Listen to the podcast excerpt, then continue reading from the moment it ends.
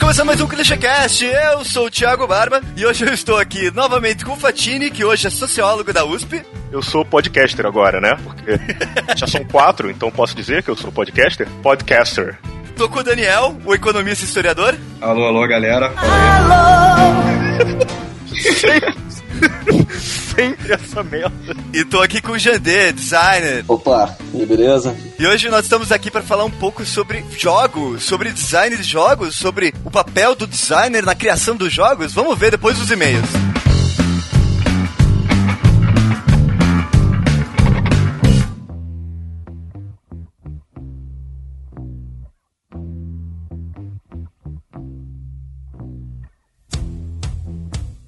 Essa semana é especial. Onde que a gente tá, Hugo? Goiânia. Eu quase falei errado. Go, go, go, go, Goiânia.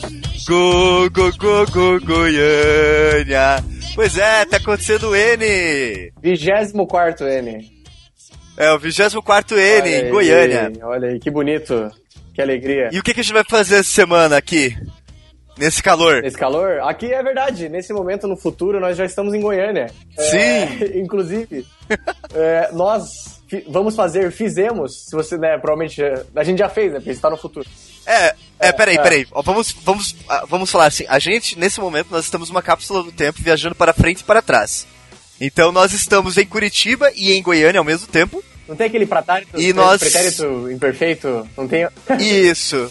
E nós vamos realizar e, ao mesmo tempo, já realizamos. Passado do futuro. É. Então, vamos tentar agora. Segunda-feira, hoje é segunda-feira, dia vinte e um. O que aconteceu já aqui no N? O que já aconteceu? É. Dia vinte do sete, a gente dá uma palestra super legal, so, do, magicamente falando, o design é coisa de outro mundo. E a palestra foi um super sucesso, o pessoal adorou, a gente comentou um monte. Uma pena que já é foi, verdade, então... né, se você tá escutando isso, já foi a palestra. A próxima Conde já veio falar com a gente, que vai chamar a gente pro próximo N também, já. Aê! Conde! E, além disso, mas quem perdeu a primeira palestra, a gente ainda vai fazer mais algumas coisas essa semana. Calma, calma que ainda tem coisa. Dia vinte e dois, terça-feira, vai ter um workshop bem legal de protótipos profissionais no papel. Para quem aí gosta de fazer é, interface digital, aplicativo, website, qualquer coisa é, referente à criação de interfaces, é, eu vou estar tá, vou tá ministrando esse workshop, que é para você conseguir prototipar no papel rápido as suas ideias e já conseguir validar elas. Então, quem quiser, na sala catorze, a, a uma hora, da uma até as, até as quatro. Essa, esse workshop Massa. É de um dia só, que é para ser rápido e colocar a ideia no papel. Pô, essa, esse... O workshop tem tudo pra ser legal, hein? Porque você vai pegar a parte digital e ao mesmo tempo vai ter uma coisa manual, né? Vai ser legal. Sim, é, é papel, é caneta, papel e, e teste de protótipo. Tesoura sem ponta, né? Tesoura sem, sem ponta. Pra não machucar ninguém. Isso. E no dia vinte e cinco, na sexta-feira, nós vamos fazer e vamos tentar gravar oh. um podcast ClicheCast ao, ao vivo. vivo. Live! Uh. Então quem quisesse ouvir a gente, ver a gente, e tiver aqui no N... É, vai na sala de eventos, ou no centro de eventos, que é a sala três, às quatro horas, e a gente vai começar nossa bagunça lá. Aí o legal é que quem estiver lá vai poder participar, com perguntas, vai poder interagir. A ideia do tema é falar sobre eventos, e é por isso que a gente provavelmente vai ter convidados da Conde, é, calouros de evento, vamos ver quem vai estar lá com a gente, mas a ideia é tentar falar sobre eventos. Então, se você tiver afim, venha junto com a gente aí. Menos o Fatini, Fatini já falou demais sobre isso.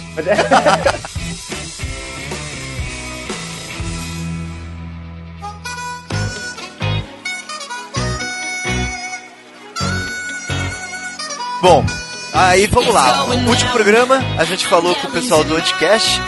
Essa, essa crítica é sua opinião, né? Ninguém melhor, né? Ninguém melhor. E a gente teve alguns comentários, bons comentários. Quer começar, Hugo? Recheados e cheio de linhas e parágrafos, olha que maravilha. Então vamos começar com o Gabriel Donati, que é da Escola da Vida. Olha aí o Gabriel Donati. Olha só. Tá certo. Então, ótimo papo, sorriso. Crítica sempre foi algo que não me agradava. É, rapaz. Mas era o que eu queria. Estranho, não? Olha só, Escola da Vida, hein, Gabriel? Quando mostrava algo para alguém e ficava bem frustrado com apenas elogios, e não disfarçava nem um pouco, parecendo prepotente ou mal agradecido, Não que eu não fosse em certos momentos, afinal sou designer e também fez Escola da Vida. É, na verdade, meu objetivo era... Ele riu, desculpa, eu não ri. Afinal sou designer. Na verdade, meu objetivo era que alguém mostrasse o que eu não vi. Fosse um, algo que eu não vi, fosse um erro, fosse uma qualidade. Talvez por não ter a formação acadêmica, eu tenha, eu tenha tirada, da, tinha tirado daí... daí um dos meus trampolins evolutivos. Olha só. Cada perspectiva tá. diferente da minha, eu ficava puto e afrontado. Mas, esse, mas era esse incômodo que eu precisava para sair da zona de conforto, explorasse novos prismas. Olha aí. Explorar novos prismas. Tá, tá precisando... Né? Gabriel, Gabriel, obrigado pelo comentário, hein? Vamos, vamos, podia dar uma corrigida antes de publicar, né? Não, a crítica, ó, Gabriel. É uma crítica construtiva, é uma crítica construtiva. Se a gente mandar você, responda nos comentários se você ficou frustrado com a nossa crítica. Não, não, brincadeira, Gabriel. É, isso acontece mesmo. Principalmente a gente no começo tem essa. Isso é... Na real, lidar com crítica de uma forma geral é muito complicado. É, né? Dá pra fazer um episódio inteiro sobre isso. É. Tá, tá. Pô, aliás, fica uma dica aí, se você quiser fazer um episódio sobre isso. É, eu também chamar o Ivan, né? Não sei porque o Ivan fala demais becário, então. Por isso que eu não gravo nada com eles. Oh, né? Saudade. Então, ainda gravo... gravar alguma coisa com o Ivan e com o becário. Eu nunca consegui participar. Vou, vou conseguir ainda, Ivan. Vou conseguir. A gente tenta, mais uma vez, mais uma chance. E tem o Felipe Madureira, grande Felipe Madureira, que tem estado presente nesses últimos momentos com a Clichê. Um abraço, Felipe. O Felipe comentou aqui um ponto, um ponto que eu acho interessante comentar. É da crítica no campo publicitário. Olha aí, o nosso querido Felipe Madureira, ele é publicitário de propaganda na U F R N, que está em todos Olha. os níveis da cadeira produtiva. um. Autocrítica. Você avalia se seu trabalho está bom ou não. dois. Diretor de criação. Avalia se seu trabalho merece chegar ao cliente. três. Cliente. Onde o principal critério é gosto pessoal. quatro. Consumidor, a figura da qual a opinião realmente importa. É engraçado que ele falou que isso... Uh, ah, ele, ah, que ele tá falando do meio publicitário, mas é, é bate bastante, né, comparado a design. Sim, né? Sim. É que, na realidade, a gente também tá bem... O design tá é. bem embutido no publicidade, de vez em quando, sei lá. E, mas ele mandou ali, ó, já estou retirando crítica construtiva do meu vocabulário. Ah, sim, verdade. E um último com- comentário ali do Zamiliano. Ele tá meio grande, eu vou dar uma resumida. Ele fala, dá um elogio ao podcast, elogia o nosso amigo Ítalo Nipônico Beccari, que fala bastante e deixa a gente tonto com tantos argumentos. É, mas ele fala uma coisa que é, é, é bem relevante, que é por isso até que eu perguntei isso no programa, que é a questão da neutralidade, né? Que quando, quando você vai perguntar alguma quando você vai avaliar alguma coisa, se você consegue ser neutro ou não. E aí tem um ponto que, que ele fala, a questão é que não existe neutralidade no discurso. O máximo que um profissional pode fazer é agir eticamente e minimizar as concepções pessoais que tem sobre determinado assunto. E é claro, estamos falando aqui para os designers, os professores, etcétera. Então assim, daí ele cita como exemplo a situação que o Ivan não gosta do Romero Britto, né? O Romero lindo Britto. Se o estudante aparecer com uma identidade visual toda trabalhada na briti- britiliza- britilização, é, ele terá que se segurar ao máximo para não mandar o estudante tomar no cu e analisar se a coisa do Britto realmente condiz com a aplicação do trabalho. Enfim. A questão é que, não, ao fazermos uma crítica a uma determinada coisa, temos que fundamentar a nossa argumentação, sabendo que parte dela também é pessoal, mas que as experiências pessoais de cada um não devem ser o único critério para a avaliação de algo. É basicamente o que a gente falou mesmo, né? Você tentar sair um pouco do, do, do da sua opinião, tentar se basear em quesitos técnicos, mas ao mesmo tempo você não consegue evitar, porque senão, senão vai ficar uma coisa matemática e que o design não é, né? É, a gente teria que ter critérios pré-definidos e quem é, definiria esses critérios, né? Tem toda essa... Eu ia comentar ainda que eu tô pensando no, no comentário do Felipe Madureira aqui. Ele, ah, sim. Ele, ele foi um pouco objetivo demais, né? Eu acho que é um pouco mais cinza essa questão de autocrítica que você avalia, essa questão do cliente, onde o principal critério é gosto pessoal. Não, tem muitos clientes uhum. que eu, eles conseguem relevar, sabe? Eu tava conversando sobre isso hoje mesmo, essa questão de você colocar o cliente, é, pelo menos no processo de web e algumas, algumas aplicações... Você colocar uhum. ele em cada etapa do projeto, isso anula refações. Então, você fazer uma cocriação, tanto com o cliente quanto com o consumidor, durante o primeiro processo, sabe? Porque ali ele, pelo menos o que eu não sei, Felipe, mas o que deu a entender é que cada processo ali vai acabar no consumidor. O consumidor só vai ver isso no final, sabe? E hoje eu tenho colocado no processo o consumidor e o cliente desde o começo, é, acompanhando o processo. E isso tem sido muito bom, evitando refações, sabe? Então, uhum. É que também ele deu o exemplo do meio publicitário, né? Mas eu...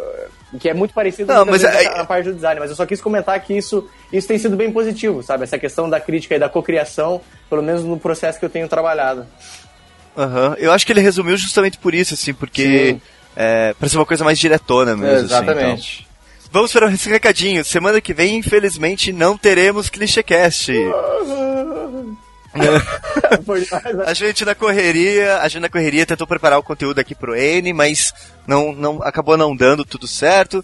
Mas a gente volta logo na semana seguinte, tá? Não, não se preocupem. E pra comentar, esse programa fica... Ah, bom, pelo menos, pelo menos, esse programa é o ClicheCast mais longo que a gente já lançou. Toma. Então, tipo, vai dar pra superar um pouco a... A, a, a perca. Vai dar pra ir e voltar de ônibus e ainda vai ter episódio. Pois é. Depende. De Curitiba não dá, não. É, depende pra onde você vai de ônibus. E se você estiver escutando é. isso no N, nos procure. E dê um oi. Isso. Dê um oi. De, de longe, que a gente não gosta é, de você, não. não precisa abraçar. Abraço, Thiago. Thiago, Thiago Barbudo. Thiago Barbudo. E quem quiser comentar? Hugo, rápido. Quem quiser comentar, se ele quiser comentar pelo Twitter, o Pio, o passarinho da internet, é twitter ponto com barra r clichê. Se ele quiser ir na rede social dos judeus, facebook ponto com barra projeto clichê. Se ele quiser também, se não tem Facebook ou não quer comentar no site, quer falar qualquer outra coisa, manda pro contato arroba revista clichê ponto com ponto b r, que estamos lá também. Tem mais alguma coisa que eu esqueci? E... Não, não, vamos pro programa que esse episódio tá longo demais. Aí, beijo, beijo, galera. Se tiver alguma crítica construtiva, manda lá.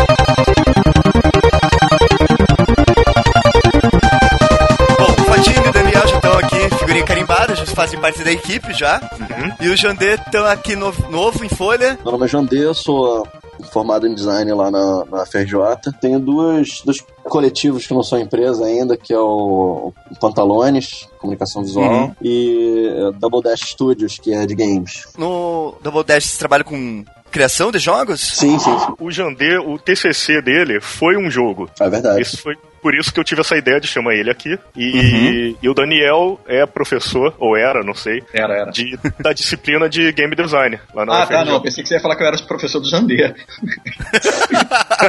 Não, sou professor lá. E eu trabalhei em um jogo grande, veja só você. Pois é. Foi o Alice Madness. O Alice Madness, é. Que é um jogaço também. Muito bom. Uhum. Bom, eu só sou joga- jogador e... E gosta de meter nos assuntos, afinal, né? Tá ótimo. não, não precisa de outra coisa pra fazer podcast. Bom, vamos começar essa pauta. Vamos falar o quê? Vamos falar sobre os consoles em si? Vamos falar sobre os consoles. É... Tem aquele monte de console, né? Jurássico, que a gente sempre fala, o Pong... E a Odyssey, que na época, nos anos setenta, era a Magnavox Odyssey. Nossa. Lançou um monte de consoles... É, a gente não precisa ficar falando, né, um a um. Não, tem, é. tem alguns que tem, né, aquele... aquele é, até porque tem o telejogo, né? É. é. Então, assim, dessa época aí tem uma mistureba de uma porrada de controles, de, de, de, de consoles dos anos setenta. Mas aqui no Brasil, o que foi marcante mesmo, assim, é, é, dando, o que daria origem ao console como a gente conhece hoje, eu acho que foi o, o Odyssey, que foi lançado pela Philips em setenta e oito. Uhum. O Odyssey já, já era um genérico do Atari, não? Não, não era um genérico, não. O não, Odyssey e o Atari... O, o, o Atari Corre. veio... O Atari dois mil e seiscentos, que é o mais famoso, veio um ano antes, em setenta e sete.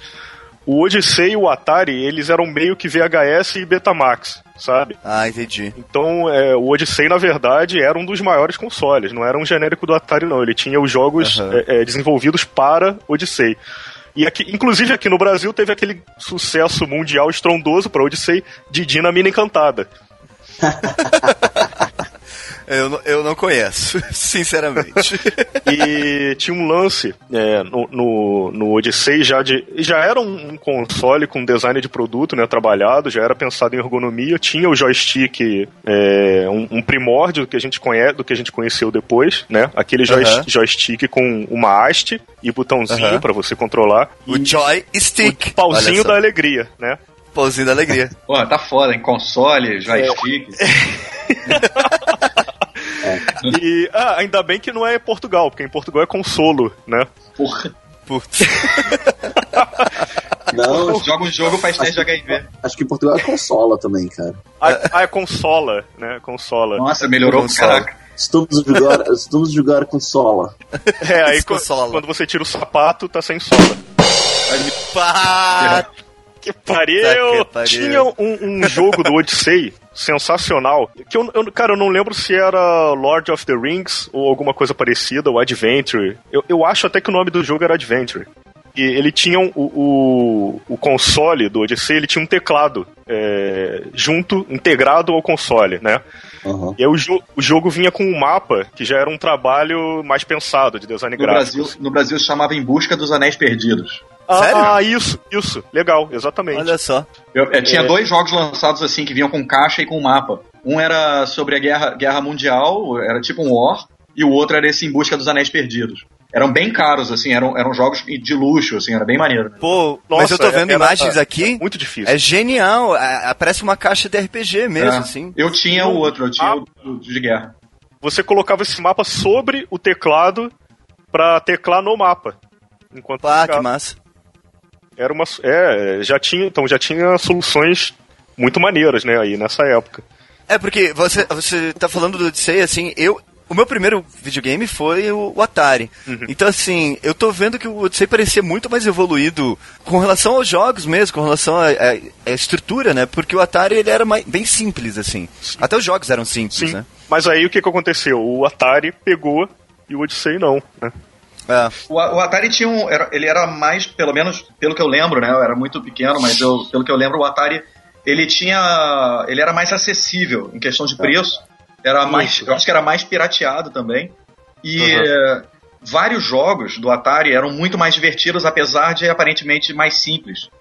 Uhum. Eu acho que isso influenciou bastante essa virada, assim. Do... Atraía mais, né? O, o tecl... Só você olha pra Odyssey e ele tinha um teclado, já é meio bizarro. Assim. É, mesmo porque nessa época ainda existe o negócio do videogame ser um brinquedo pra criança, né?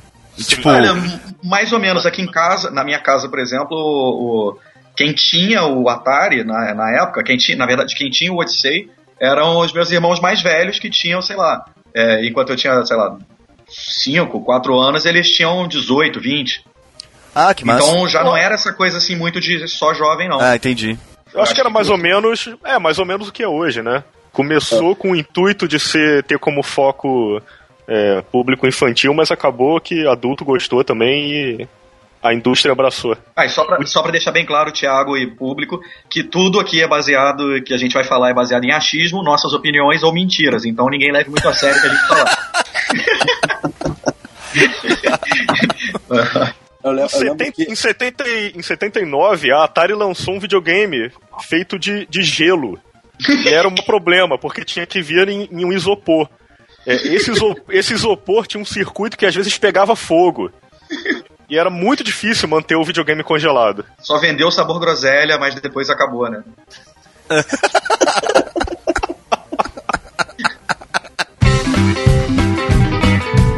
Na casa da minha tia tinha um Odyssey. E eu lembro claramente. Assim, Od- nunca joguei. Odyssey? Odisse... Por que, que você falou Odyssey? Sei lá, cara. Odisseia, aí você só tira o A. Mas, enfim, tinha um Odyssey. E eu lembro que ela tinha Pac-Man dois. Eu ficava olhando uhum. aquela cara. Porque, assim, óbvio, eu nunca liguei aquele negócio. Porque tava lá em cima do armário. Isso, eu nem sei como é que ligava aquilo na T V. Mas eu ficava olhando para aquela caixa do Pac-Man dois e tentando imaginar como era pro Pac-Man dois. Claro que era só igual ao Pac-Man um. Mas pra mim ia ser uma coisa insana, assim. Tipo, absurdo, né? Deve ser muito foda. As, as capas do Odyssey, cara, eram sensacionais, assim, porque a, de, a decepção que era você pegar a capinha do negócio e ver o manual, assim, com um desenho maneiríssimo na frente, sei lá, é...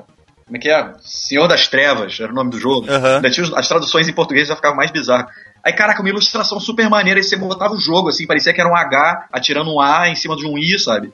Cara, uhum. era, era, era muita decepção a parada, mas você, você podia. Mas eu te falo que essa história da capa mentir é, durou muito tempo ainda, cara. Acontece. Eu lembro de, que eu tinha o Phantom, né, que era o genérico do Nintendinho, uhum. e eu tinha um jogo que eu era viciado, que era o Gauntlet. E na capa, pô, você vê o bárbaro, a guerreira, você, caraca, que desenho foda. Aí você liga e, tipo assim, hoje em dia eu penso, nossa, né?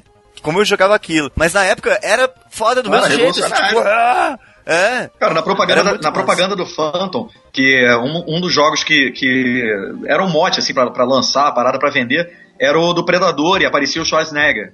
E aí, uhum. tipo, a capa, aquela primeira tela do jogo, era tudo que aparecia do jogo, porque o resto parecia uma mancha de sorvete. Então na T V só aparecia o Schwarzenegger, assim. Caraca, era revolucionário em comparação aos gráficos do Atari. Sim. E aquilo é, vendia. Vamos, vamos explicar. O Phantom System foi o videogame lançado pela Gradiente nos anos noventa. Isso. E ele, isso. ele era o genérico do Nintendo. Agora, o detalhe bizarro é que o, o design do Phantom System era copiado milímetro por milímetro de, do Atari sete mil e oitocentos. Você sabia que ninguém nunca viu aqui no Brasil. Que sim, nem, sim. Que ninguém nunca viu no Brasil. Sim. Assim como os controles eram de Mega Drive. Nessa época a indústria dos games, é lógico que já existia e tal, mas ela era muito zoada, muito. assim. É, a, a, o pessoal, por exemplo, comprava jogos e colocava por cima a máscara de uma franquia, né? Então, por exemplo, é, depois lá no Master System a gente tem o famoso jogo da Mônica. Ah, clássico, do Wonder Boy, né? Isso, que era o Wonder Boy, justamente. Só mudava o sprite do, do herói, né? Justamente. Então, tipo, a, a, o próprio Didi na Menina Encantada, que a capa é o Didi, mas dentro você não consegue reconhecer, mas provavelmente era um outro jogo e os caras só venderam como Didi na Menina Encantada e acabou, né? Ah, certeza. É, é, é, bom, um gente, run, gente, é, vida, uma coisa assim. A Justamente. Gente, a gente vê que na época é, já tinha um papel muito importante, né, do, do design gráfico e do, e do concept, né, porque uhum. era justamente tudo que eles tinham para conquistar o público. Então, quando, uhum. quando chegou a vez da Atari fazer as capas, cara, a, a, os cartuchos de Atari têm capas lindas também, né? Tem umas incríveis, porque eles contratavam é, é, artistas, o, os, os artistas é, mais alto nível que tinha na época. Uhum. Né? Então, contratavam, assim, cara que fazia concepts pra, pra é, Star Wars, pros filmes que estavam uhum. que estavam saindo na época, né? E, e, e diga de passagem, as capas do Atari, assim, hoje são mega vintage e tal, mas elas têm um estilo muito massa, assim, clássico, assim, tipo, título em cima, as cores, a ilustração foda, assim, é bem, é bem legal. Sim, sim. E, e o console do Atari é lindo, né? É um, é um plasticão gigante preto com madeira na frente, é, é muito massa. É, é ele, ele é lindo, acho que ele é lindo agora pra visão que a gente tem, né? Assim, é. Depois de, de formado é, numa visão de design em cima do negócio, uhum. e pelo tempo, né, também que já passou, porque é, na época, assim, eu não, eu não... Bom, também eu era criança, mas não lembro se eu achava um apelo muito, muito legal, assim, se eu me interessava é, pelo... pelo videogame como a gente se interessa hoje, né? Hoje, é, não, não só a gente, mas eu acho que qualquer um que, uhum. que joga videogame fica esperando sair PlayStation quatro, novo Xbox, fica muito ansioso pelo design do, do objeto. Sim. Também, né? Tanto é que vira piada, né? O George Foreman Grill e por aí vai, né? É, não, e, e eles sacaneiam, a galera sacaneia todas as gerações que saem, né? Mas depois se acostuma e todo mundo passa a gostar e vai sacanear a próxima de novo, né? É, lógico, lógico. Agora, é, vocês eu... tinham Atari ou vocês tinham C C E, Super Game? Eu, eu, tive, eu tive o genérico do Atari, Super Game da C C E. É, era o que eu tinha também. Era cara, tinha. Era, um, era um lixo, né, Jandê? Era um lixo, cara, aquilo. Cara, assim, é. Era Atari, sabe? Rodava Atari. Rodava uhum. Atari, mas era, era muita sacanagem dar aquilo pra uma criança, porque era muito vagabundo, cara. Cara, os, mas... jogos não, os jogos não pegavam, você tinha que, que tirar e enfiar o cartucho um milhão de vezes até pegar naquela merda. Cara, cara, mas eu acho que isso era parte da, da diversão. É, eu acho que isso era padrão, na real. Sabia se vai conseguir jogar ou não. No, no, eu tinha Atari mesmo, tempão depois. E, cara, também era, tinha que ficar soprando, fazendo uma macumba pra parada funcionar. Sim, às vezes funcionava, às vezes não. A gente se divertia com isso porque era criança. Se fosse hoje, ia ficar putaço. Não, se divertia porra nenhuma. Dava vontade de bicar o negócio. Mas, dava, dava. Assim, fazia parte do, do, da coisa toda. O, Renato, o, o Boris Vallejo fez, fez um monte de capa, não fez? Pro Atari? Fez, fez várias pro... Não, não. Fez até pro Genesis e tal. Fez o do, Echo the Dolphin. Ah, é, Golf, Golden Axe.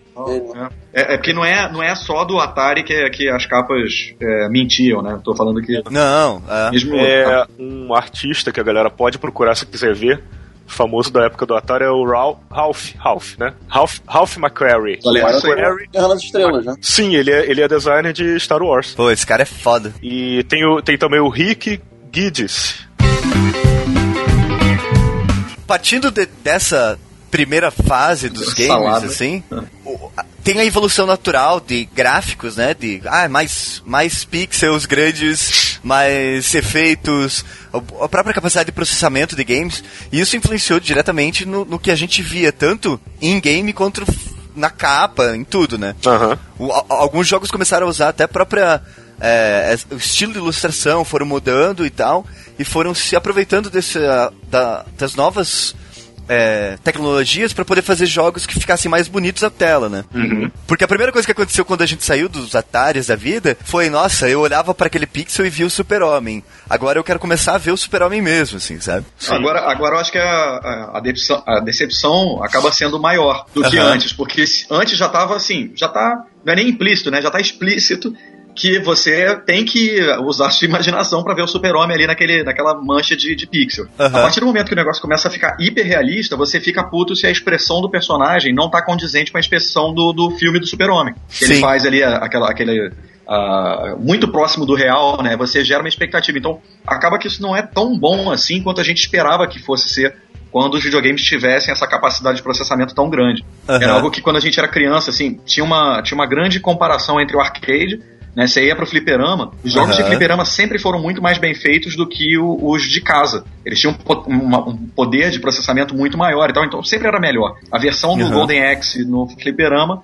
você ia jogar no, no Master ou no Genesis ou, nossa. Porra, era, era uma decepção a parada. Sim. Mas aí depois quando porra, começou a vir videogame muito forte pra casa também, os fliperamas meio uhum. que foram morrendo, é, viraram mais simuladores do que fliperamas em si. E esses, uhum. e esses jogos começaram a querer competir com efeitos especiais de filme, é, a gente esperava que fosse ser assim, um estrondo o negócio. E uhum. no fundo, pelo, a, a meu ver, né, não foi muito o que aconteceu.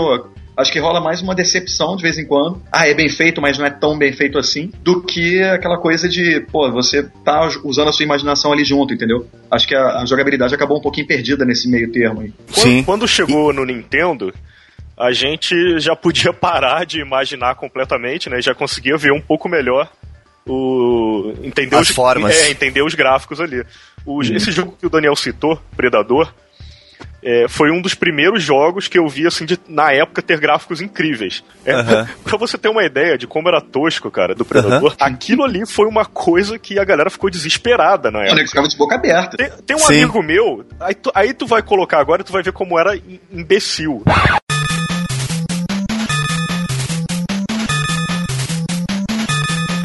A música uhum. é horrorosa. Só que quando um amigo meu viu aquela música, ele deu um chilique tão grande que a gente passou anos zoando ele por causa do chilique. Isso, mas isso é uma coisa que eu ia falar. Quando você começa a entrar na área de dezesseis bits, você tem uma nova parte que é a parte do design de som. E os caras conseguiram fazer loucuras com pouca, poucos sons, assim, sabe? Uhum. Tanto é que hoje em dia, assim, se você... É, eu que sou fã de Zelda, assim, por exemplo, é, eu vou escuto a música do novo jogo do Zelda, mas eu lembro da música do Zelda é, é, é tipo com música oito bits, assim, então eu lembro dos toquezinhos e tal. Isso é sensacional, assim, é, com... foi na Final Fantasy é, e tal. Com oito bits eles já faziam muita coisa. O, o compositor, inclusive o compositor do, do Zelda, que era o uhum. cara que fazia a maior parte das músicas famosas da Nintendo, né? O, é, o Koji Kondo. Ele fez... Ele, ele é o compositor do Mario também. E, pô, uhum. o cara fez um milagre absurdo na época, né? Porque ele conseguiu fazer músicas incríveis e que são incríveis até hoje e que são até gostosas de ouvir em oito bits. Sim. Cara, mas Sim. nem só as músicas. O que era... Por exemplo, o, o Genesis aqui, o Mega Drive, né? No Brasil. Ele uhum. foi lançado junto com o Altered Beast. É, pra, pra uhum. todos os brasileiros, Altered Beast. Que a gente, se, fosse, se a gente fosse na Uruguaiana pedir pra comprar o Altered Beast... Aí beleza, o cara te dava o jogo, mas se fosse só Altered Beast, o cara, que porra é essa, meu irmão? Mas, ah. assim, quem é que não lembra daquela voz bizarra? Rise from, Rise your, from your graves. Fly from your grave. Então, tipo, cara, isso era sensacional. Você ouvia a, a voz sintetizada da, da parada. Pô, era, era muito maneiro. Ou Caça-Fantasmas do Phantom, que vinha com o Phantom, inclusive. Você comprava uhum. o Phantom System da, da Gradiente e ele vinha com o cartucho Caça-Fantasmas. Quando você apertava Start, ele fazia...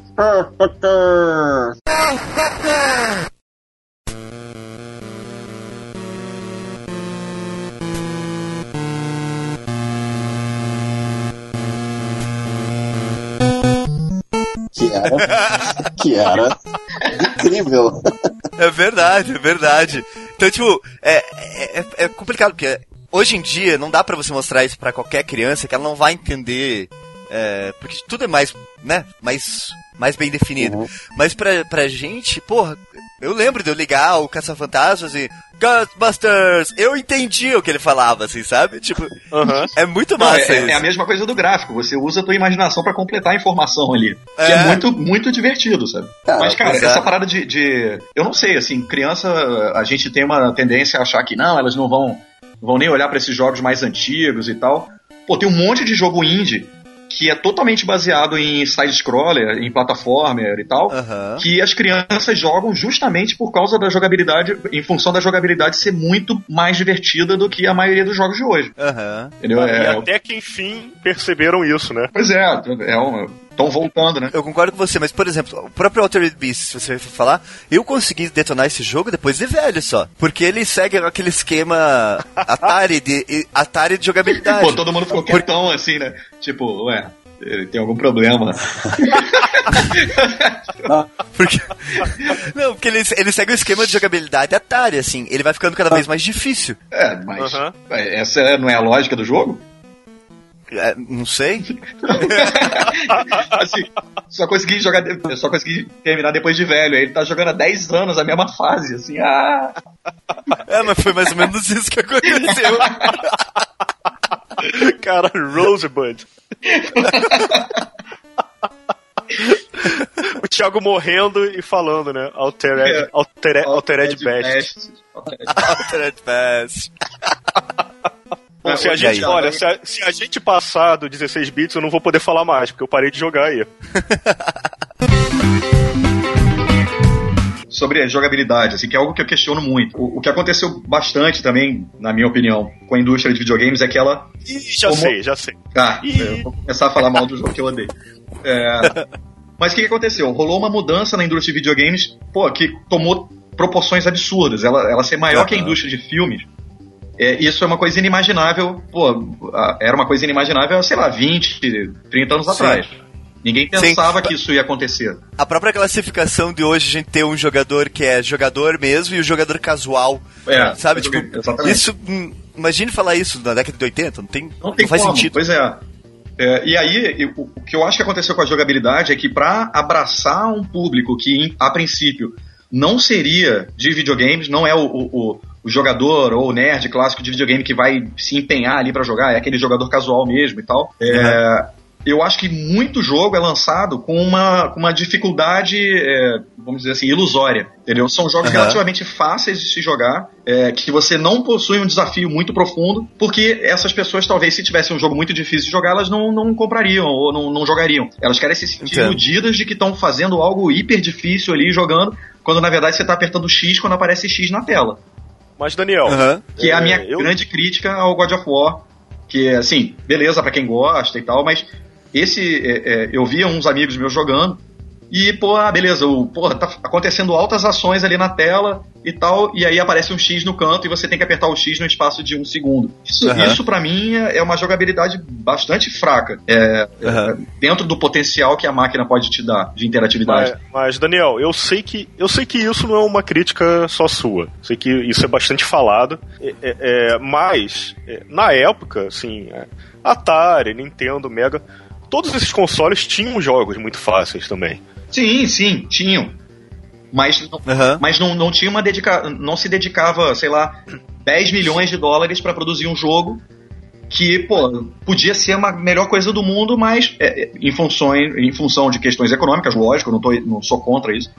Mas, tipo, o jogo podia ser ótimo e é, é aquela... É, uma, é, um, é um ótimo filme. É aquela coisa que criança falava, né? Ah, é bom ou é bem feito? Né? Tinha uhum. um monte de jogo que a gente fala, caraca, é bem feitaço. Mas não era muito bom não, mas era bem feitaço. Eu acho que hoje Sim. em dia é, é muita preocupação com bem feitaço, entendeu? É. E a eu não tinha muito... Eu, eu não... Eu não escolhia os jogos, não, eu amava todos eles da mesma forma. Os jogos me escolhiam. foi, foi assim que eu virei o último Guerreiro das Estrelas.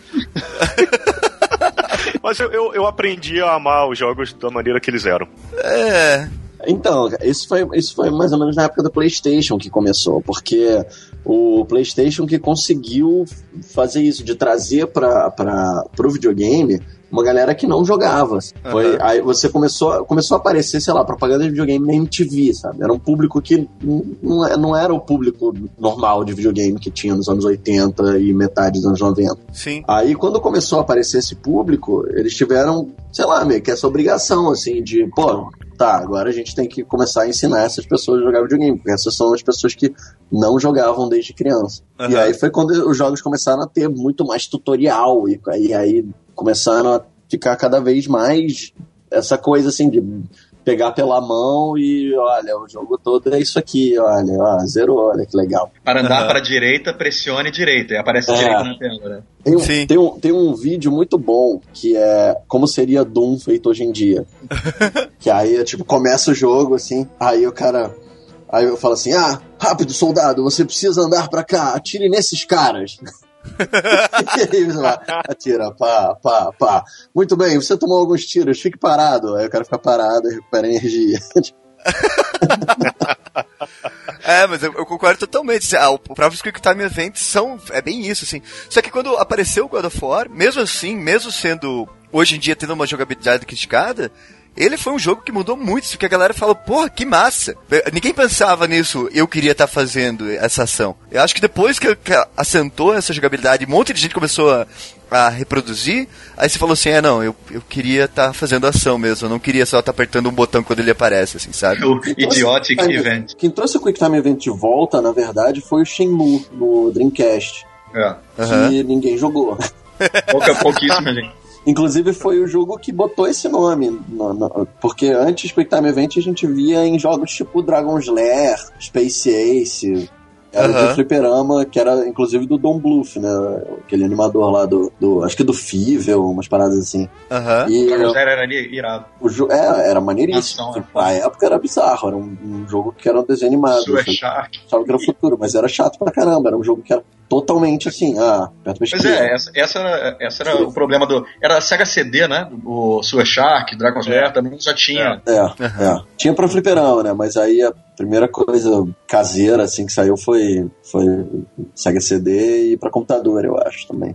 É, uma, uma, uma coisa que a gente tinha quando era menor, que era o quê? Você via Robocop no, no cinema, e aí... Um tempo depois saía no M S X ou então no computador, tinha o jogo do Robocop, aí você ficava assim, caraca, que maneiro, tô podendo jogar aqui de um filme que eu achei maneiríssimo, sabe? Uhum. E aí a gente ficava com aquela expectativa, assim, de conforme os videogames fossem melhorando, quanto maior fosse a imersão da, da, da ilusão da realidade ali, do, do cenário tá bem feito, de você tá mergulhado mesmo do... do dentro do jogo, que uhum. ia ser muito mais divertido, entendeu? Que você ia, caraca, conseguir se divertir muito mais. E aí, é, você pega os jogos do Alien, por exemplo, de hoje em dia, uhum. que são hiper bem feitos, são muito... Os sons são recuperados do, dos áudios do, do, do Alien original e tal. Uhum. E você vai jogar e, e, cara, é triste o negócio, porque a jogabilidade meio que parece que é esquecida. Sim, entendeu? Então, sim. Essa, essa, essa parcela de pessoas que, que não jogaram jogos com uma jogabilidade... fantástica, tipo ó, o próprio Super Mario World da vida, sei lá que uhum. plataforma e tal, River Raid do Atari, sei lá, é, são jogos que são muito divertidos de se jogar. River Raid. Uhum. Pô, River Raid é maneirão. Não, não, não pode falar River Raid. Ah, tá. mas, mas River Raid é um dos meus jogos preferidos, é muito maneiro mesmo. Pô, é, é, é muito legal, e assim, até hoje, com aqueles gráficos, com os mesmos gráficos, então É, hoje em dia, alguns desenvolvedores de jogos estão conseguindo ver essa falha na indústria, né? Falha não, né? Porque gera milhares de dólares. Eu, como economista, Sim. posso dizer isso. É, mas, mas, tipo, é, em função... Mas da que, e da o impacto pessoas... social? É, momento algum a gente falou sobre alguma definição do que, que é jogo ou não. Vocês já uhum. pararam pra pensar sobre isso ou não? Cara, isso é bem complicado, mas... Hum, Ué, não sei vamos dizer. lá, vamos lá. Não, é, é só porque, é, sem entrar aqui naqueles pormenores de falar por que, que a sociedade joga... Uhum. É ensinar para os outros sem a ação efetiva, etcétera. Você simula as lutas que vai encontrar na, na, quando você for a luta. Uhum. Sem essa bobeira toda, era só para dar mais ou menos uma definição do... do eu acho que é Caloá, se, se, se não me engano, é, se escreve Calóis, né? Mas não é o cara da bicicleta, lógico. É, só para definir mais ou menos aqui, um, um, um, tentar definir o que, que é jogo em si. Uhum. E aí, é, é, resumindo todo o texto, claro... Ele fala que é uma atividade livre, porque você não tem a obrigação de jogar. É, uhum. Ela é delimitada, porque ela é circunscrita em um espaço de tempo. Né? Tem tanto um espaço e tempo, eles são definidos dentro dessa atividade. Ela uhum. é incerta, porque você não tem certeza do, do, dos resultados. Ele é totalmente indeterminado a partir do momento que você começa a, a atividade. Ela é improdutiva, ou seja, você, é, ela, ela não gera bens. A, Entendi. Não tô falando aqui de joga, jogador profissional, tô falando do que é um jogo, né? Sim. Então ela não, não vai gerar bens ou riquezas, você está jogando ali por jogar, sabe? Uhum. É, ela é regulamentada, ou seja, a partir do momento que você começa a jogar, você sabe que existem regras e que essas Sim. regras substituem as regras sociais da, da sua cultura ali, da, da, da sua sociedade. Então, uhum. esse jogo você vai jogar dentro daquelas regras, você já está entrando nele sabendo daquilo. Uhum. E uma última e, e outra importante característica é que ele fala que é fictícia. É, o participante uhum. sabe que ele não está na realidade. Isso é uhum. fundamental para definir o jogo também. Ele sabe que aquilo ali não é real. E essa, isso essa funciona para qualquer jogo, né? Isso, isso, são, é isso. complicado, hein? É uma tentativa... Não, é verdade. É uma tentativa de você é, é, delimitar o que, que é um jogo. Uhum. Porque a gente não para. Mas isso funciona pra qualquer jogo, é xadrez, é, sei lá. É, todos eles têm essa, essa, essa. Board game, jogo de videogame, tudo, né? Eu acho que, considerando as narrativas dos jogos hoje em dia, dá pra você tirar essa parte de ser, de não trazer bens, sabe? Porque hoje em dia você consegue usar o jogo pra fazer um comentário social, por exemplo. Uhum. O, o, o, a pessoa que tá jogando o jogo, ela tá jogando. O cara que vai fazer o comentário social é outro esquema. Ou o, o autor que está tentando influenciar a pessoa ali, falando que é uma crítica social, isso é outro aprendizado que a pessoa vai ter. Mas no, no final, ela está tentando jogar alguma coisa, ela tem um objetivo a cumprir para vencer ou não. Uhum. Entendeu? Então é, é, não, é, não é um bem isso, você não está gerando dinheiro. Não, me, mesmo porque hoje em dia, até como você falou mesmo, tem jogador profissional, existe a própria, o próprio movimento para tentar transformar alguns jogos em esporte, né? Uhum. É, e por aí vai. É, mas claro, assim. É claro que essa daí é uma definição generalista. Se a gente procurar, não, lógico, claro, se a gente é procurar, uma, vai uma ter. Teoria. É, vai ter exceção se a gente procurar, ah. né? Mas é, de forma geral é isso aí mesmo. A partir dessa ideia de que é jogo, a gente traz, lógico, pro jogo de videogame, ou seja, ele precisa de, uma, de um console, de uma plataforma, seja um computador, nananã, onde você vai interagir através de alguma, outro, alguma outra forma, seja um teclado, um joystick, ou, sei lá, tela do celular, é, e... Mas para criar um jogo de videogame, você começa a ter as coisas que, você, que a gente já falou antes, que são as, as bases, seja a jogabilidade,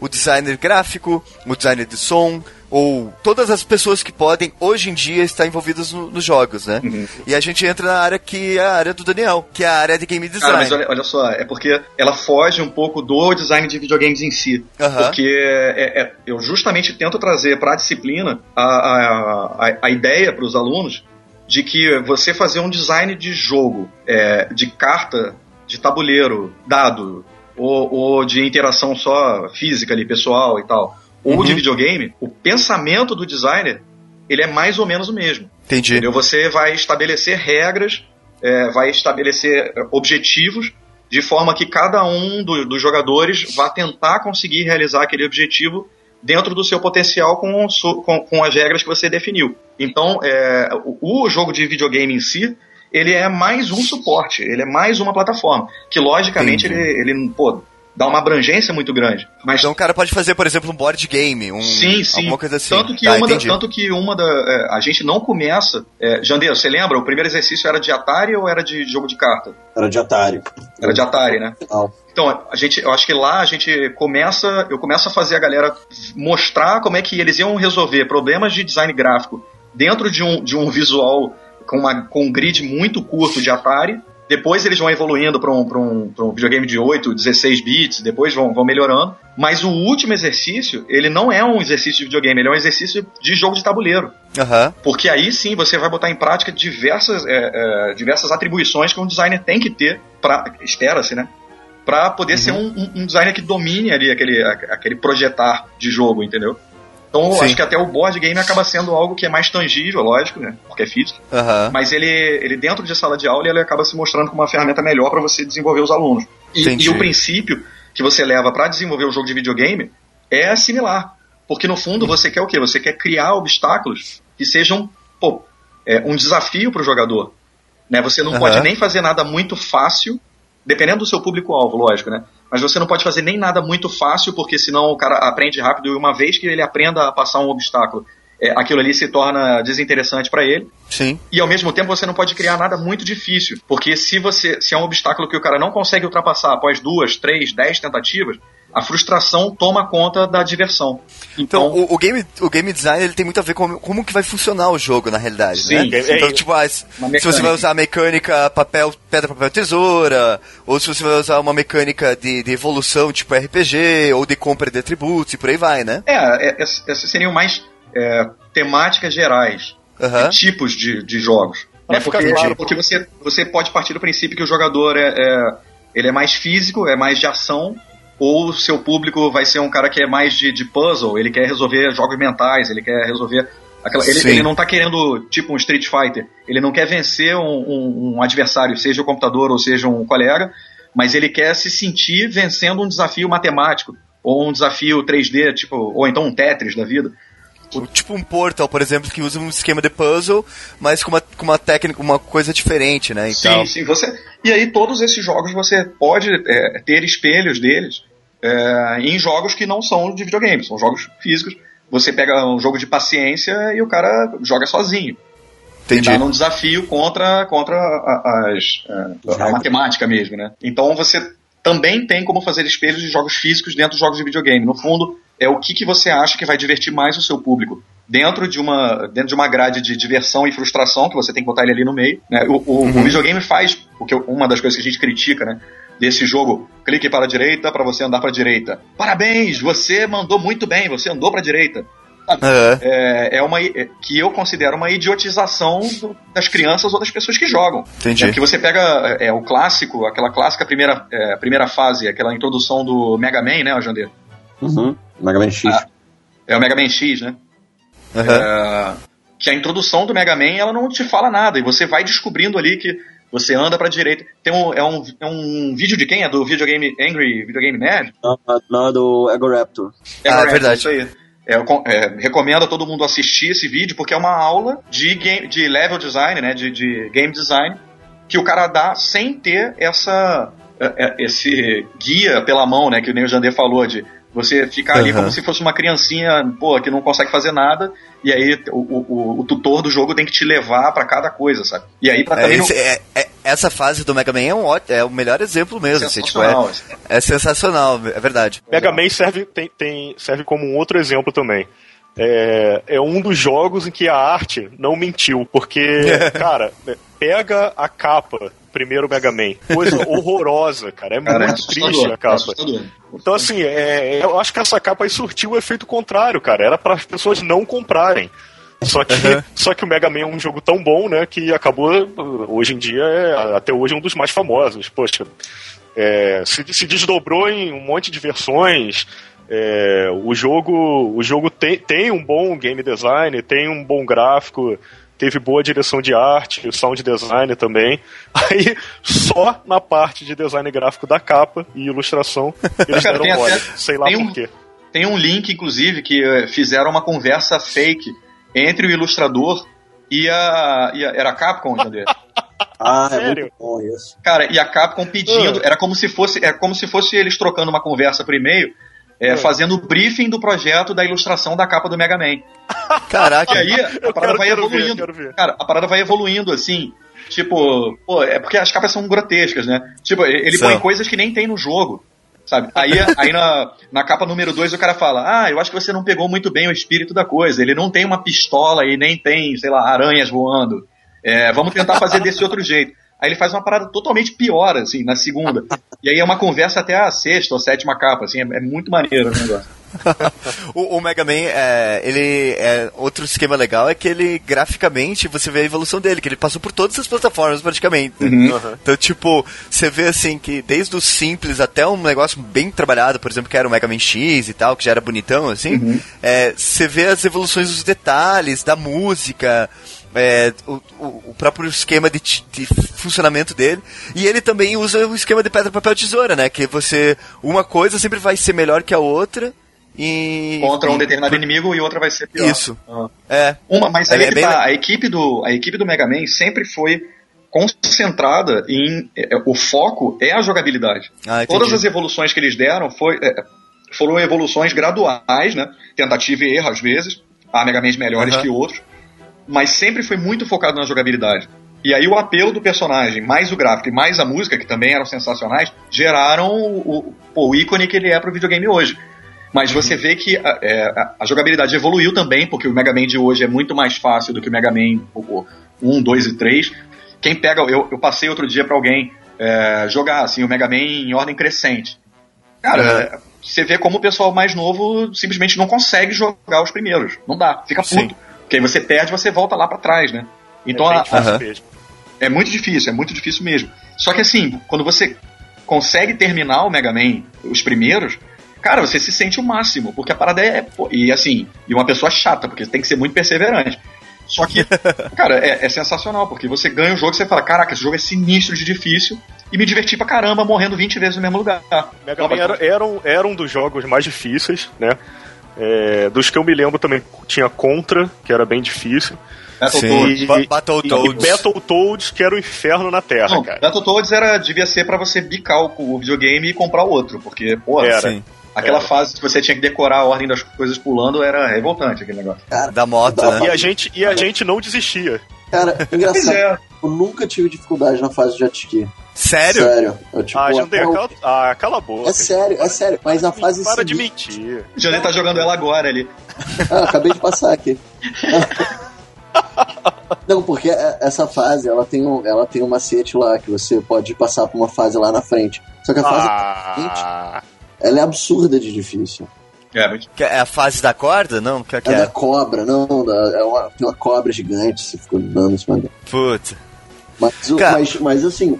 O Mega Man, ele tem essa, essa coisa, você estava falando de ele ter passado por todas as, todos os consoles e tal, mas ele uhum. pensava que quando ele chegou no Xbox e no, no P S três, uhum. voltou, ele voltou pro Mega Man de, de Nintendinho, né, que é pixel art e tal, e, porque a galera tava pedindo pra voltar pra isso, e aí uhum.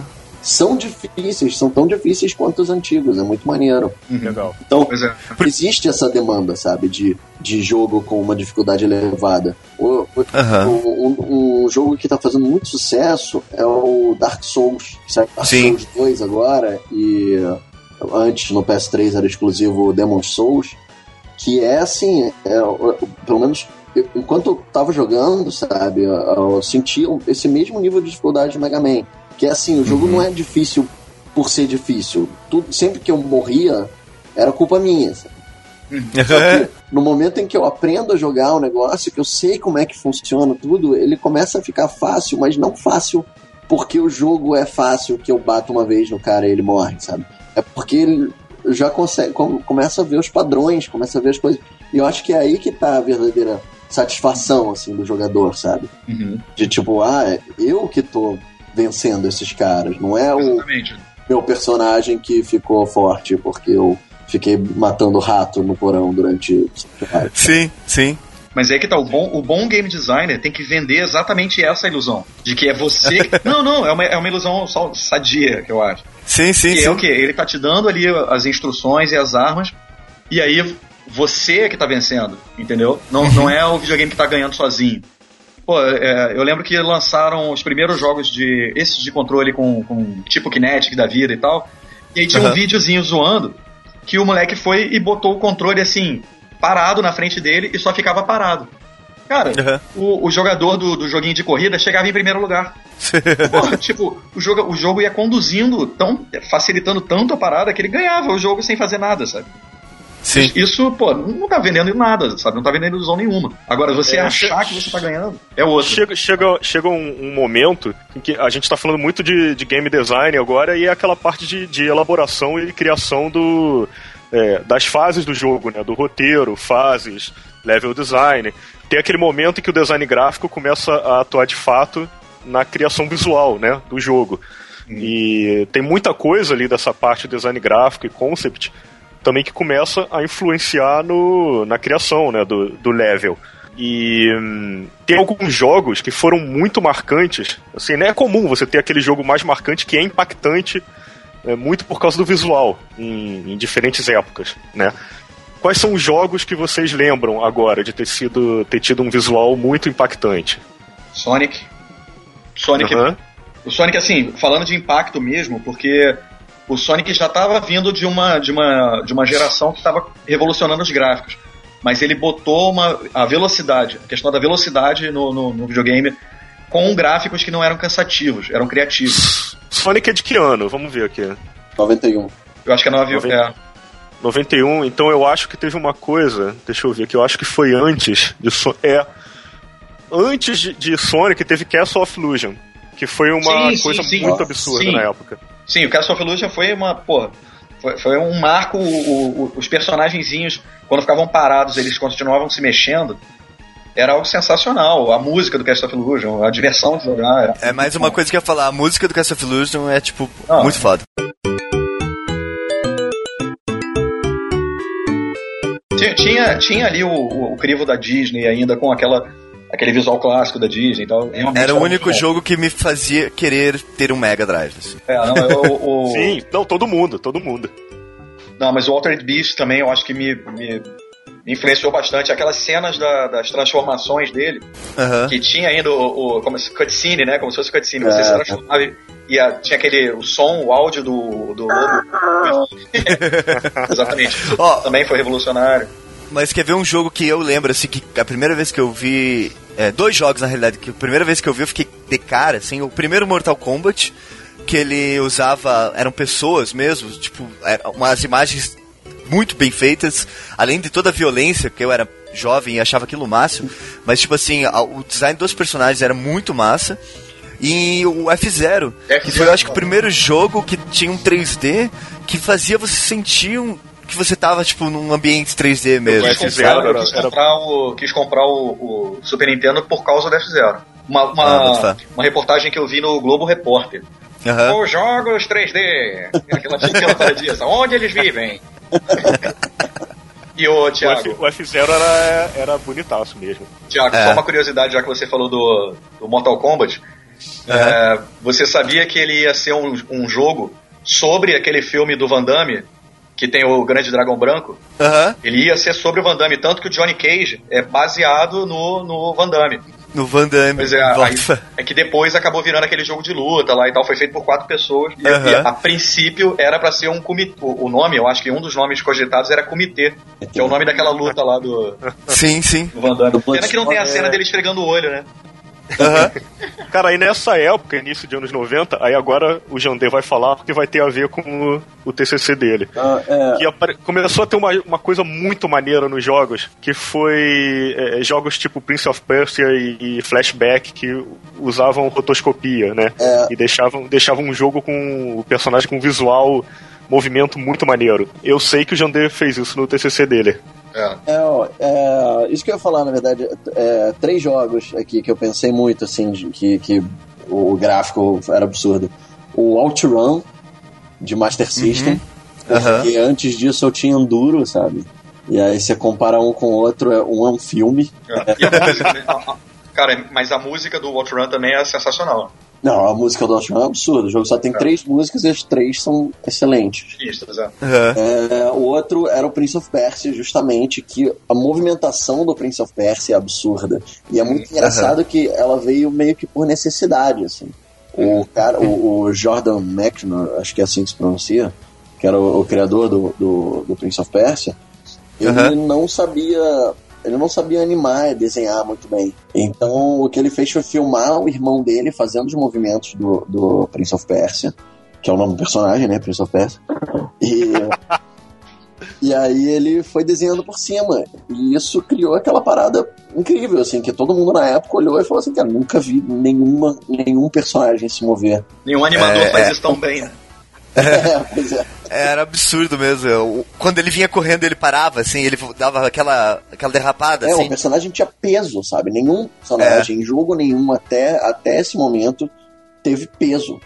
Era o cara é que tinha um momento, sabe? Ele parava, ele freava, ele, ele tinha, sabe? Ele corria, se ele segurava numa, numa plataforma, o resto uhum. do corpo dele ia pra frente e voltava, sabe? Isso era Não, absurdo. Ele subindo na borda da, da plataforma, você vê a dificuldade que é subir a parada. É, Sim. pois é. E, era, era, e é engraçado, assim, porque é uma coisa que, sei lá, acho que simplesmente ninguém tinha pensado em fazer antes. A, até porque é uma jogabilidade lenta, né? Que não era uhum. muito... Não é muito popular, assim, em jogos... Sim, de... e, e era, lento, era um jogo pra você jogar com calma, né? Ele era, uhum. ele era de ação, mas era cerebral também. É, você tinha que pular na hora certa, tinha que fazer o puzzle na hora causa, certa. Por causa dessa, dessa calmaria que você tinha, você podia tomar o seu tempo pra jogar, e o visual tão diferente, é, ele fez pessoas que não jogavam videogame jogarem também. Uhum. Uhum. Então é, era, era como, como jogos casuais agora, assim, todo mundo falava de Príncipe da Pérsia, é, a galera até chamava só de Prince, né, porque uhum.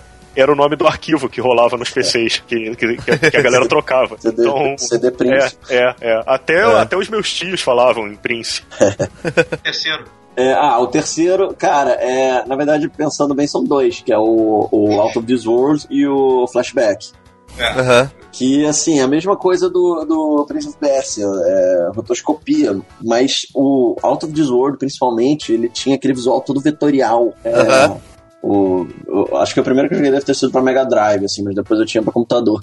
Cara, e era absurdo, era um visual assim que eu nunca tinha visto antes, em nada, nem, nem, nem filme, nem videogame, nem desenho, nem nada, aquele, aquele visual vetorial, assim, simples, sabe, cores chapadas, uhum. nossa, aquilo era, era incrível, assim, e, e depois eu fui descobrir que foi um cara sozinho que fez o jogo todo. Ah, tá de Foda. sacanagem, qual? Out of This World. Um cara... Um cara, um francês lá, Eric Charry. Puta é. merda. O cara fez, ele só não fez as músicas. Pô. E, e é, um jogo, é um jogo que eu acho assim, até pelo fato dos gráficos que você falou, ele acaba não sendo tão datado assim, sei lá. É, dá é, pra jogar, sabe? É uma estética espe- específica, ah, né? É, é, é, é, é. Ainda mais com essa leva de jogos indies que a gente tem agora e tal, uhum. dá pra jogar bem de boa. Assim. Nossa, agora vale tudo. Só que olha só, peraí, eu tenho um, um jogo que mudou a minha forma de ver videogame. Ah. Que é a primeira vez que eu vi o Street Fighter dois... Ele, eu vi numa revista, uhum. que eu, a molecada comprava as revistas, sei lá, é, era... Cara, umas revistas de dinheiro e tal, não sei o que. Agora, agora o Daniel, tá, Daniel tá ficando com a voz embargada agora. é, não, é verdade. Assim, cara, a, a, a, tá primeira, a, primeira imagem, a primeira imagem que eu vi do Street Fighter dois, que era o, o Gaio dando uma, aquela gilete, né, e o, uhum. e o Dalsin esticando a perna, assim, com, com, dando um chute.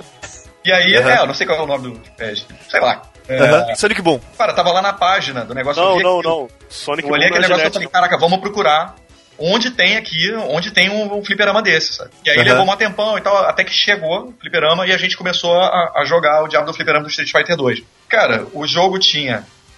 A música era sensacional pra um jogo de luta. Era, era uhum. uma música que não era enjoativa, era divertida de você ouvir. Ela chamava atenção dentro da sala de fliperama. O gráfico era sensacional, era absurdamente sensacional pra, pra uhum. época. E aí o principal, que era a jogabilidade. É, é, conseguiram fazer aquele jogo que era bem feitaço, que chamava atenção, uhum. que era relativamente novo, e onde a jogabilidade você precisava entender como é que funcionava a parada e não, não adiantava você sair apertando o botão. Uhum. Isso foi, foi fundamental pra mudar o estilo de jogabilidade dos jogos de luta, que até então ficava aquela porradaria, assim, meio... Ah, Smash button. É. Pois é, e aí o, e o Street Fighter você começou a planejar estratégias pra jogar. Você uhum. ou atacava muito, ou você defendia muito, ou então você ficava lá de longe só bloqueando o cara, ou você atraía uhum. o cara pra depois dar o golpe. E aí tinha, começou a ter um monte de estilo de jogo dentro de um videogame com vários lutadores, com vários estilos de jogos. Uhum. Isso mudou, inclusive mudou o linguajar da galera, né? Que tinha o Macumba, tinha o... Ih, tá perdendo sangue aí, tá perdendo sangue. Aquele tipo de linguajar que tinha. que era sensacional, sabe? Uhum. Logicamente que o nego, porra, chamava o, o, o Guile, né? De caraca, e pegou, pegou o Gillette aí, pegou o Gillette. Eu achava aquilo meio estranho, mas beleza. Então, é, eu acho que o Street Fighter sim foi um marco no videogame porque conseguiu juntar tanto o áudio, quanto o game design, quanto a jogabilidade. E o, e o, o, o, o visual mesmo da coisa toda foi, assim, um marco pra mim. Esse eu acho que mudou muito.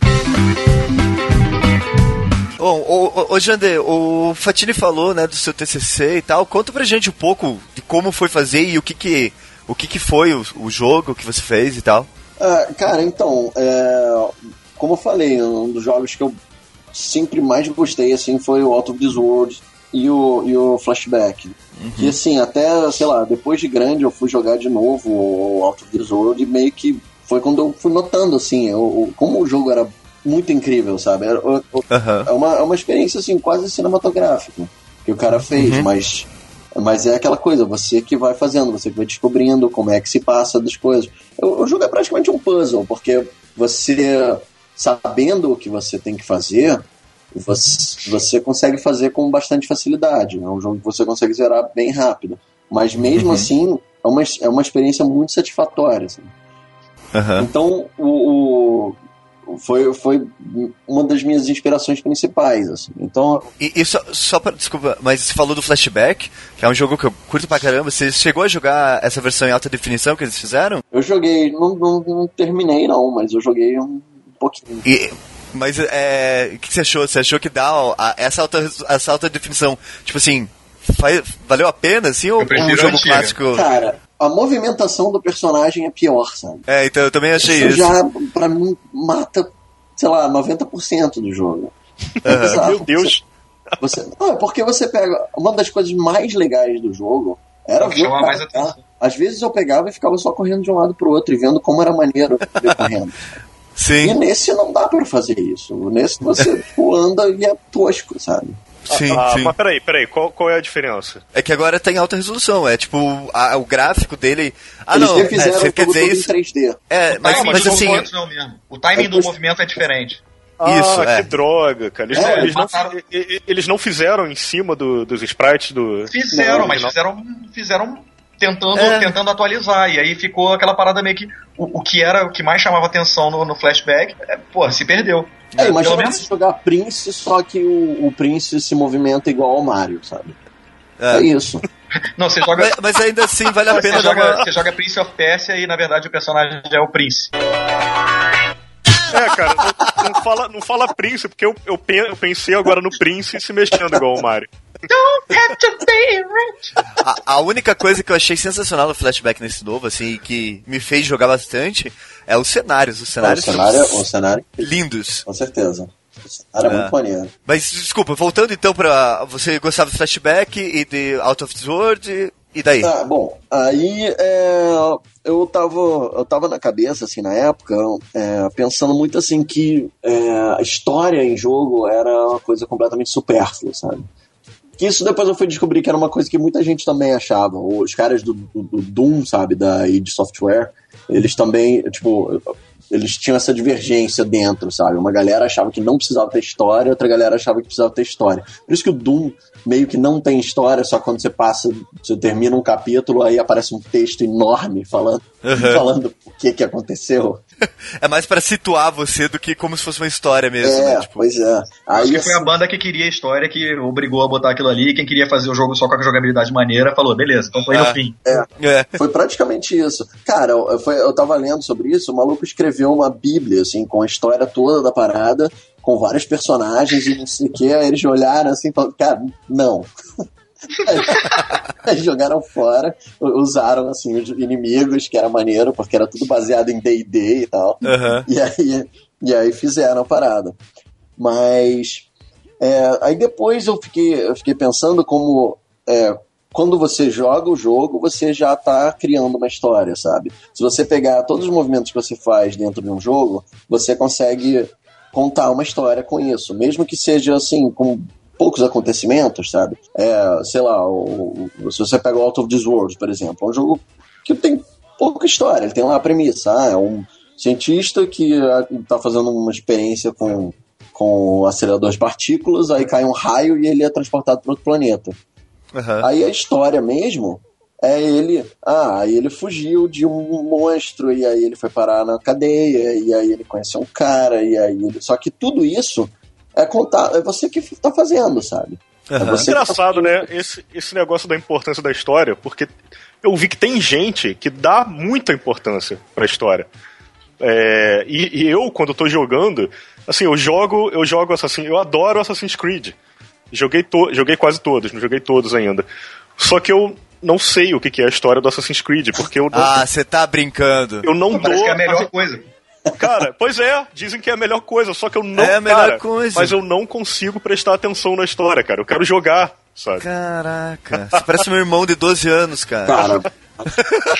Mas assim, é, Halo, Call of Duty, esses jogos assim, sério, eu, eu zerei quase todos e eu não faço a menor ideia do que que tava acontecendo, é. Sabe? Eu aí, não tá, eu tá certo, Jandê, é isso aí, ó. Aí, caraca, aí. Eu sou revoltado com isso. O cara tem mó eu trabalho também. Pra fazer uma história maneira, tem todo sentido o porquê você dá o tal golpe, e aí, porra, e eu lá dei esse golpe aqui e matei.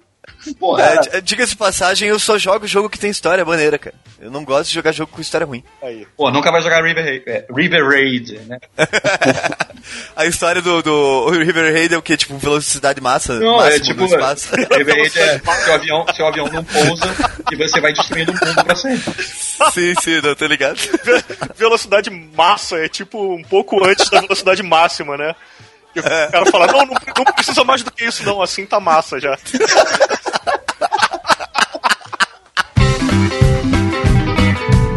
Jandê, qual é o nome do teu jogo? Ah, então, é Blind Spot, ponto cego. Uhum. É... Aí essa... essa risada. Não, não, vai lá. Aí é um cara que acorda numa prisão que ele, pra fugir, ele tem que fugir da prisão e ele não pode ser visto.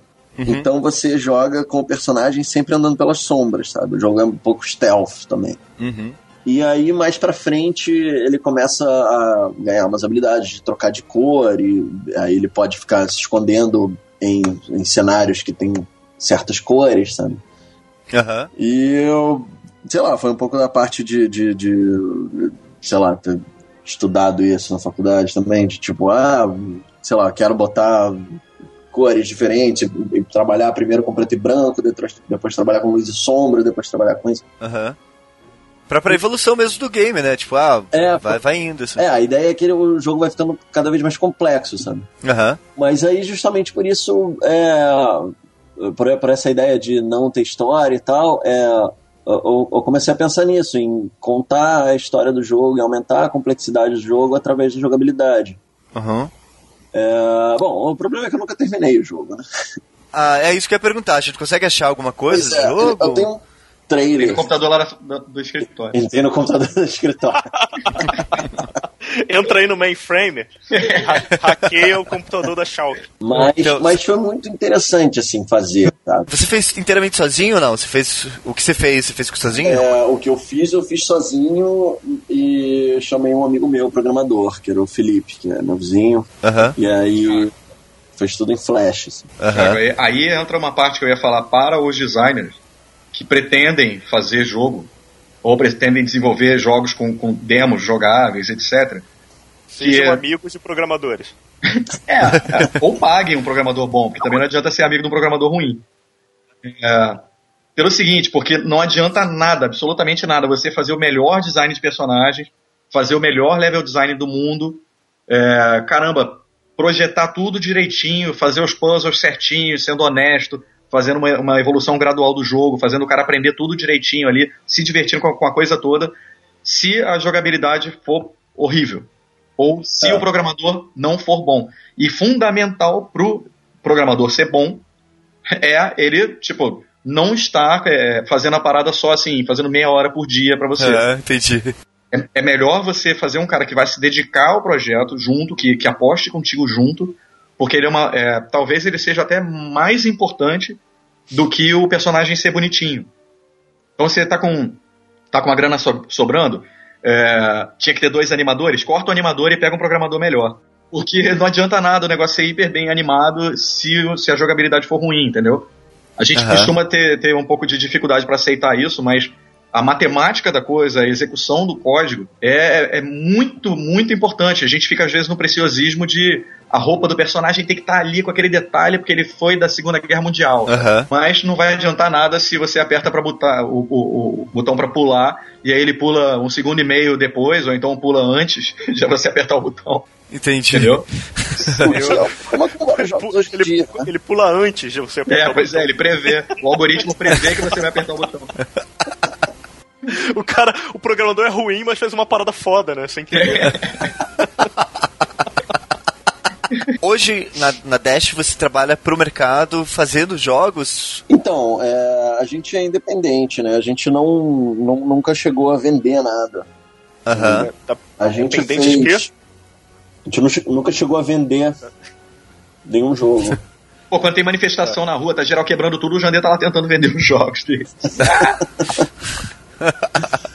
Mas a gente tá terminando um agora, que é o Pinhata Blade. Uhum. Que a gente vai... Pô, mas e o, e o Stella hoje, André? Então, o Stella, a gente deu uma parada nele porque tava ficando muito grande pra gente, sei lá, terminar ele em qualquer... Em, em, num futuro recente, sabe? Pô, uhum. O negócio então... começa a ficar maneiro, os moleques abandonam, sabe? Eu acho que esse é o macete deles, assim. O Blindspot tava ficando irado, o Jandê largou. O Stella tava ficando maneirão, todo mundo comentando. Não, não, a gente parou porque tava ficando muito grande, muito bom. Esse aí, esse aí que você tá fazendo agora, tá ficando bom ou ainda tá uma merda aí, você ainda tá fazendo? Não, cara, tá ficando bom. A gente deve levar ele pro S B Games agora. Ah, maneiro. Daniel, tu não foi da, tu foi da banca do Jandê ou não, né? Quando ele apresentou. Não, o puto não me chamou, não. Ah, tá. Não tinha banca na época. Que, que, que nota tu daria pro T C C dele? Avalia aí agora. O Blindspot? É. Daria... Cara, assim... Porque o Jandê já tinha uma visão um pouco mais ampla do que, que precisava pra fazer um jogo. Então só pela, pelo fato dele querer fazer aquele... Uh, a rotoscopia, ele ter ido filmar, ter pensado nos, nos, le, no, no, nos níveis, né, do jogo, na evolução, a estética, da coisa uhum. toda. Ele merecia uma nota muito boa. Mas uhum. o fato de ele mesmo morrer durante a demonstração dele no T C C, no... isso eu cortaria, cortaria sério um ponto aí. Cortaria um nove, porque ele não consegue ganhar nem o jogo que ele projetou, pô. Isso é meio complicado. Não, mas ficou muito interessante o projeto. Daria pra... Se, se fosse em outro... Em um lugar com mais incentivo, ele já, já teria a própria empresa e tal. Pô, eu vi, eu vi o trailer aqui... Bem, bem interessante. Eu gosto desse tipo de jogo, então é, é, já eu... me chamou a atenção. Ah, é, é massa, assim, porque a gente falou de jogos e tal. Assim como várias, várias coisas, eu acho que as pessoas têm ideia e gostariam de, talvez, um dia na vida entrar em algum projeto relacionado a jogos, assim. É... A, não sendo programador, não sendo, não trabalhando com game design, tem outros jeitos do designer entrar, né? Uhum. A, a, porta, a parte de concept... E, e de criação, de tanto de personagens quanto de cenário, quanto até de, de itens, equipamentos, ou até, sei lá, não sei... Modeling três D, modeling três D, essas coisas. É, é, bem, é bem grande, né? Uhum. O Fatini participou, como a gente falou antes, do Alice Madness Return. Isso. Você fez, você fez as Cinematics, né? É, eu fui, eu fui da equipe do Cinematics, e eu fui, eu fui da, do grupo que fazia as ilustrações pro Cinematics, nessa parte... É, pra, pra explicar, o Cinematics... É, são aquelas histórias animadas que aparecem entre as fases para uhum. explicar a história do jogo, né? No Alice tinha dois tipos de cinematics. O dois D, que na verdade eles chamam de dois vírgula cinco D, porque, uhum. porque era um dois D com, com um volumezinho, né, que eles colocam na composição. E que você desenhava em dois D, mas daí eles montavam um objeto três D, né? Isso, isso. E tinha o Cinematics é, três D também. É, uhum. Funcionava mais ou menos assim, tá, o processo de produção. Bom, vou contar como é que foi, né? Como é que começou a história. Uhum. É, o, o ilustrador que estava trabalhando lá é brasileiro, que é um, ele já era amigo meu, o Felipe Martins, que é um ilustrador uhum. incrível, um dos melhores que eu conheço no Brasil. E ele foi pra Xangai, pro estúdio que tava fazendo o Alice. O nome do estúdio é Spice Horse. Uhum. Ele foi pra lá pra ser o... pra trabalhar no estúdio, né? E quando chegou na época do Alice, ele virou o diretor de arte do Cinematics. Massa. Aí é, é, ele me chamou pra fazer parte da, da equipe, porque ele sabia que eu conseguia cumprir aquele, aquele estilo de traço que eles estavam buscando, que era um traço que remetia às ilustrações originais do, da história, né? Da Alice, do John Tenniel. Uhum. Que é aquele achurado. Aham. Uhum. Então eu recebia é, o roteiro com os storyboards do, do Felipe, é, porque uhum. lá, lá, lá, o esquema era assim, era é, é, storyboarder trabalhando junto com, com o roteirista e game designer, né, na elaboração uhum. da, da história do jogo. Então, e como o, o Cinematics é derivado diretamente da, do roteiro, tinha que passar por esse processo. Uhum. Então eu recebia o storyboard, era bem legal, bem detalhado. O storyboard já vinha é, todas as falas, toda a situação que estava acontecendo. E eu recebia os concepts também dos personagens que entravam naquela parte da história. Então eu tinha, uhum. que, eu tinha que olhar o concept, olhar o storyboard e desenhar o personagem vivendo aquela situação. E aí, né, é, o... o... a metodologia de design, o processo de produção ajuda bastante nessa parte, porque você tem que pensar é, numa coisa sequencial, né? Uhum. Como colaborar para contar a história. Entendi. Tem muita coisa de narrativa de história em quadrinhos também aí, que, que ajuda bastante. Uhum. E eu já tinha que mandar os personagens todos preparados para serem animados. Então tinha que ter um recorte, tinha que ter pontos de articulação, tinha que ter uhum. composição, né? Todos os personagens funcionando ao mesmo tempo na, na cena. E hum, uma coisa legal do Alice, ele é, ele é um jogo, ele não é um jogo fácil. Ele é um jogo uhum. que tem, tem uma dificuldade é, moderada. Alguém jogou? Eu joguei, eu joguei. Ah, tá. É, eu me diverti bastante com ele. Eu tô jogando até agora, porque eu jogo eu jogo dez minutos por mês, assim. Aí eu tô, tô jogando até agora, mas, porra, ele, é um, ele ganhou muitos prêmios é, pela parte visual, em direção de arte. Ganhou um monte de prêmio. É, uhum. E a, o curioso aí é que o diretor de arte do jogo, geral, o Ken... Ken Wong, ele é um, o criador do Monument Valley, olha só. Oh, olha só, massa. Pô, é incrível, né? Não, você chegou a trabalhar direto com ele? Como que foi com isso? Com o Ken? É. Não, o Ken já era um cara também que eu, que eu já conhecia online, falava com ele de vez em quando pelo fórum que a gente participava, que foi, era o fórum uh-huh. que o Felipe participava também. Uh-huh. Então eu não trabalhei com o Ken. O Felipe trabalhava com ele e o Felipe ah, e, e, e outros caras falavam comigo, porque era a parte do, do Cinematics. Entendi. É, o jogo, se alguém quiser procurar o livro, tem o The Art of Alice Madness Returns, da Dark uhum. Horse. O livro é muito lindo, cara. É, pra quem quiser ter na biblioteca, pra parte de, de ilustração e concept, vale muito a pena. Recomendo bastante. Uhum. Bom, aí você entrou na, na área de, de games por causa da ilustração, no caso, né? Sim, sim, foi diretamente a parte de ilustração. É, então, eu fiz um pouquinho... Pode ser uma boa porta de entrada para os designers, para os ilustradores, no caso, então, digamos assim. Pode, lógico, lógico, porque esse negócio do videogame ter, ter, ser uma mídia que engloba todas as outras, abriu uhum. um campo muito grande para quem é dessa parte de ilustração, é, arte, uhum. motion graphics também, uhum. é... Então, é, re- recomendo total essa parte pra... Sim, sim. Desde o que eu já vi assim, o pessoal fazendo, desde até de criação de produtos ou, ou de design de... No caso, concept art, na realidade, uhum. né? Design de produtos para um universo específico dentro do jogo. Então, tipo, ah, é um universo que se passa um mundo onde não tem oxigênio, sei lá. Então, você vai criar produtos específicos para essa, para esse universo. É... Então, tipo, dá pra, como designer, entrar de vários jeitos, né? É, nesse, nesse no... caso, o cara... Aí sim seria bem o concept. Uh-huh. O, o concept é, designer, né? Ou então o, o ilustrador, o, o conceito, Con- concept... ele uh-huh. justamente ele tá pegando uma temática e tentando traduzir visualmente aquela temática para alguma coisa mais tangível. Uhum. Então ele está num processo embrionário de desenvolvimento do design das coisas. Ele vai dar um teor geral para a coisa. Ele, ele, é diferente, ele é diferente do ilustrador em si. Uhum. Que o ilustrador ele já, já segue uma linha. Ele, ele já tem ali uma... É só para diferenciar um pouco, assim. Tipo, você já vai ter um briefing bastante específico, né? Tô falando dentro de um, de um design de jogos, né? É, você já tem um, um, um modelo do personagem, é, você já tem uma, um guia para fazer os cenários... já tem um guia para fazer os objetos, você já tem uma temática geral. No caso, o concept artist, ele, ele tá trazendo ali o que tá ainda escrito, ou tá nas primeiras... Sim, o concept é quem faz esses guias. Exatamente, uhum. é, é, o, é o cara que vai elaborar essa temática geral. Como que vai ser a roupa, como que vai ser o estilo de prédio, como que como vai, vai ser a iluminação... Até o tom de, de iluminação... Ah, então. Como que vão ser usados os tecidos. Ele é conceitual mesmo. E uhum. que não necessariamente é, o cara tá fazendo um concept. Ele pode fazer um concept em, em arte, pô, tipo Disney, por uma parada hiperrealista. Uhum. Porque ele tá tentando ali falar, sei lá, paleta de cores só.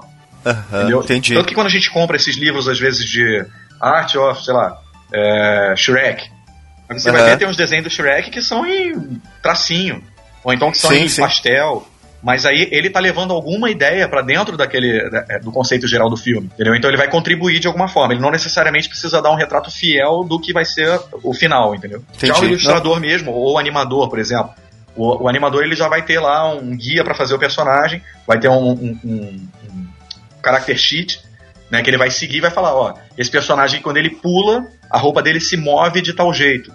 Uhum. Ou, ou então o modelador três D, na hora que for fazer lá, ah não, esse, esse, essa proteção aqui dele, esse escudo dele se move desse jeito. Uma das coisas uhum. muito características, por exemplo, do Mega Man, é, quando ele saltava, ele dá um salto que é meio bizonho, ele, ele dá um salto com a mão pra cima.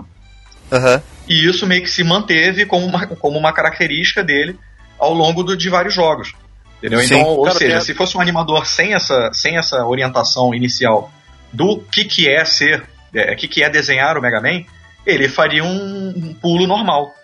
Uhum. Mas, na verdade, tem uma, ele precisa... parte, uma parte que passa até despercebida, às vezes, e é muito importante do concept, é, é que com, o, o artista de concept faz também, é, ele elabora também os efeitos especiais do, do jogo, né? Ou da animação.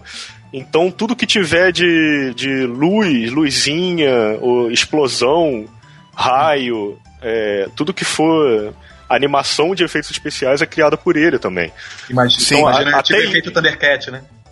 É, até, até isso o, o cara já é, explica como vai ser. Então ele, ele desenha, ele desenha ali, tem uma explosão, ele desenha as etapas da explosão, o que, que acontece, que formato a explosão toma, que cores ela vai ter. E aí uma, uma dica que eu falo pro pessoal, assim, que, que às vezes é muito precioso, tem muito preciosismo na hora de ilustrar o personagem, ou de fazer o cenário e tal, é que, pô, é meio que nem quando você vai desenvolver um, um logotipo, entendeu? Pra, vai fazer uma marca, por exemplo. É, uhum. Se essa marca só funciona cheia de efeito três D, cheia de degradê, sombrinha e a parada girando, se ela só funciona assim, tem algum problema nela, entendeu? Ela, ela precisa funcionar bem ali no, no, no duas cores, ali no preto e branco, como é que, no shape só, como é, né? Exatamente, só como forma. É que é a silhueta dela, como é que é o primeiro impacto dela. Você tem que partir do simples e depois ir aprimorando, entendeu? Você tem que ser honesto com quem vai jogar o seu jogo. Entendi. E não o cara comprar por causa de duas telas ali, que nem aquelas telas do Atari antigamente, você comprava pela capa e ia jogar a parada, porra, era bizarro. Acho que é algo que a pessoa, o designer principalmente, tem que ser honesto com isso. É, uma coisa, uma coisa que o designer de jogo tem que tomar muito cuidado, que eu, eu acho que é um dos defeitos mais comuns em jogos, é a repetição. Então tem um monte de jogo que é muito bonito e é muito repetitivo, né? Isso daí, uhum. e são muitos jogos mesmo. O Alice, inclusive, é criticado por isso. Eu, eu, eu não achei, mas é, muita gente falou... É que você joga dez minutos por mês. É verdade. É, eu, por enquanto, na fase que eu tô, eu ainda tô achando muito divertido, mas ele foi criticado por ser repetitivo. Tem um outro jogo é, de tablet que eu tenho, o Rip.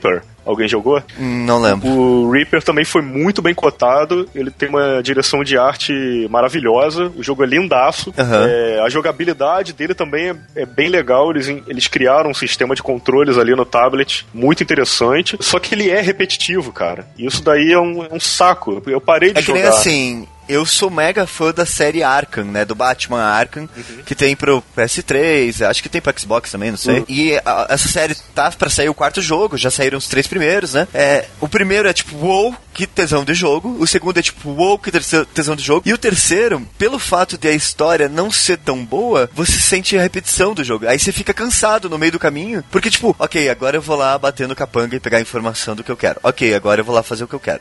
Ah, sabe? Aí... fica repetitivo pelo, pelo contexto inteiro do jogo, não só pelo fato do jogo ser repetitivo, porque o primeiro e o segundo também são repetitivos, só que você, você deixa de prestar atenção na história e você começa a pre- prestar atenção na repetição, assim, sabe? E daí vem o negócio de ser o contexto inteiro, assim, o jogo é bonito? É, a jogabilidade é foda? É, mas assim, depois do tempo você se perde, assim, mas entra, entra essa questão do jogo ter esse, esse fio aí bastante tênue, de você repetir a mesma coisa e o cara já se enjoar porque ele já sabe como é que é, e você uhum. trazer algo muito diferente e o cara não esperar aquilo pra dentro uhum. de um estilo de jogo, entendeu? Você pega o Final Fight ou então o Streets of Rage, o uhum. primeiro, cara, é basicamente repetição de cinco, seis fases muito similares. Você inclusive Sim. vai batendo em inimigos que são iguais, assim, né? Antigamente sim, os jogos eram muito, os sprites eram os mesmos. Mudava a cor pra mostrar que o cara era mais forte e tal. Mas é super divertido, é muito legal. Só que chega no uhum. Streets of Rage três, quatro, porra. Aí você, caraca, que saco, sabe? Mas aí você sim. vai jogar de novo um e continua divertido, entendeu? Então, uhum. é, tem uma linha muito tênue entre você conseguir pre- é, é, grudar ali o olho na tela e ficar jogando e se divertir, e a parada fica repeti- repetitiva porque você cansou, que nem o Jandê lá, e não quer mais fazer a parada, e tá repetindo o mesmo sprite direto, entendeu? Esse negócio da repetição vem um pouquinho do mercado, né? É, tá, existe uma necessidade de, de alongar ao máximo a experiência do usuário, né? Tipo, uhum. eles vendem assim, ah, mais de sessenta horas de jogo, sabe? Só que, tipo, das sessenta horas... cinquenta e nove iguais, né? É, pois é. É, isso. Cartu- é, é cartucho de Atari com noventa e nove jogos, né? É. E aí a, a diferença entre um jogo e outro era a cor, o número de vidas, o número de fases. Sim. Mas Tetris era o mesmo um, jogo. Tetris dois, Tetris trinta e cinco. Tinha pong, ping-pong, tênis de mesa. É, pois é. Mas... O, o próprio Assassin's Creed que o, que o Fatini falou que não presta atenção na história, eu não sei como você consegue jogar sem prestar atenção na história, ele é mega repetitivo. Eu exagerei, cara, eu exagerei. É claro que, porra, que eu vi a história. Mas é, mas é que, é que não, é, não é tão atraente pra mim. Eu prefiro, entendi, entendi. Eu prefiro ir logo pro jogo, sabe? Eu entendi. sei, eu sei que o jogo tá contando a história também. Mas Assassin's Creed é um jogo que eu não consigo jogar porque ele começa já num tutorial muito chato. Ele tem, assim, pelo menos o primeiro. O primeiro, ele tem aquele pedaço que é no futuro. Mas o primeiro é chato é mesmo. Muito, o primeiro é chato. Muito chato. É um pedaço assim, você é. não faz nada. Você só fica lá escutando as pessoas falando e fazendo outras coisas. Mas o... o Jandê, Pô, eu sou a única pessoa no mundo que gosta de Desmond. Não, Jandê, parte logo pro dois, porque o dois é muito bom, cara. O, o, o, prim... o primeiro é chato mesmo, mas joga o dois é que é você... foda. O dois é o que você é brother do Leonardo da Vinci, né? É. Não, acho que no... Acho é. que não, é o terceiro. Renato não é. prestou atenção na história. É. O dois... O dois é que você é brother do Leonardo da Vinci. O é dois assim. Já tem o Leonardo da Vinci? Com certeza. Já, já. É ele que constrói as armas pra você. Ah, tá. E daí no, daí no Brotherhood, ele tá. Ele tem que. Ele fica escondido, assim, ele é ah, tipo um malandrão, tá, assim. É, é, é muito é, engraçado. Isso, isso. É, tu tem que ir pro, pro um, pro, pra pontos específicos na cidade, né? Encontrar com ele. Uh-huh. Aí você senta no banquinho, aí ele aparece do teu lado assim. Aê! Aê, maluco. Com... Quer uma balinha aqui, ó? Quer uma balinha? Tô com a parada aqui, ó. Tô com... Vaza, vaza, vaza, Mas... vaza! Ó, oh, rapa!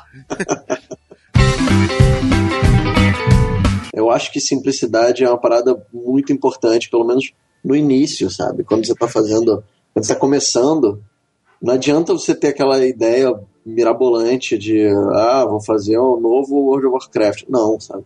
Eu acho assim, isso é uma coisa que, sei lá, as pessoas já estão aprendendo bem, até porque tem muita gente que tá começando a fazer jogos, é, indo nesses eventos de Game Jams, não sei se vocês já viram, uhum, uhum. são os eventos em que fica, as pessoas ficam durante, sei lá, quarenta e oito horas fazendo o jogo, todas as pessoas, faz, cada uma fazendo seu jogo baseado num tema que dá pra todo mundo. Uhum. E aí saem os jogos mais insanos, assim. O, o ano, ano retrasado, que foi quando a gente fez o Stella, que o tema foi a batida do coração, era o som da batida do coração. Uhum. Cara, saiu assim... Saiu, foi de onde saiu o Surgeon Simulator. Não sei se vocês já viram esse jogo. Ah, sério? É, que, pô, que louco. Que inclusive é, tem, acho que tem dois brasileiros na equipe. Olha só. O, é, é, foi de, tipo, teve um maluco, teve vários malucos que fizeram o Surgeon Simulator e a gente Vocês fez. Estavam o, lá? A gente tava, a gente tava aqui no Brasil, né? É, uhum. Era o mundo todo. Ah. Uhum. A gente fez o Super Stella, que é um, que é um de plataforma de bater, que a gente, sei lá,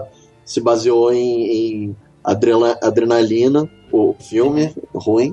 Ah, que massa. e, e, sei lá, Strider, Mega Man, jogos assim.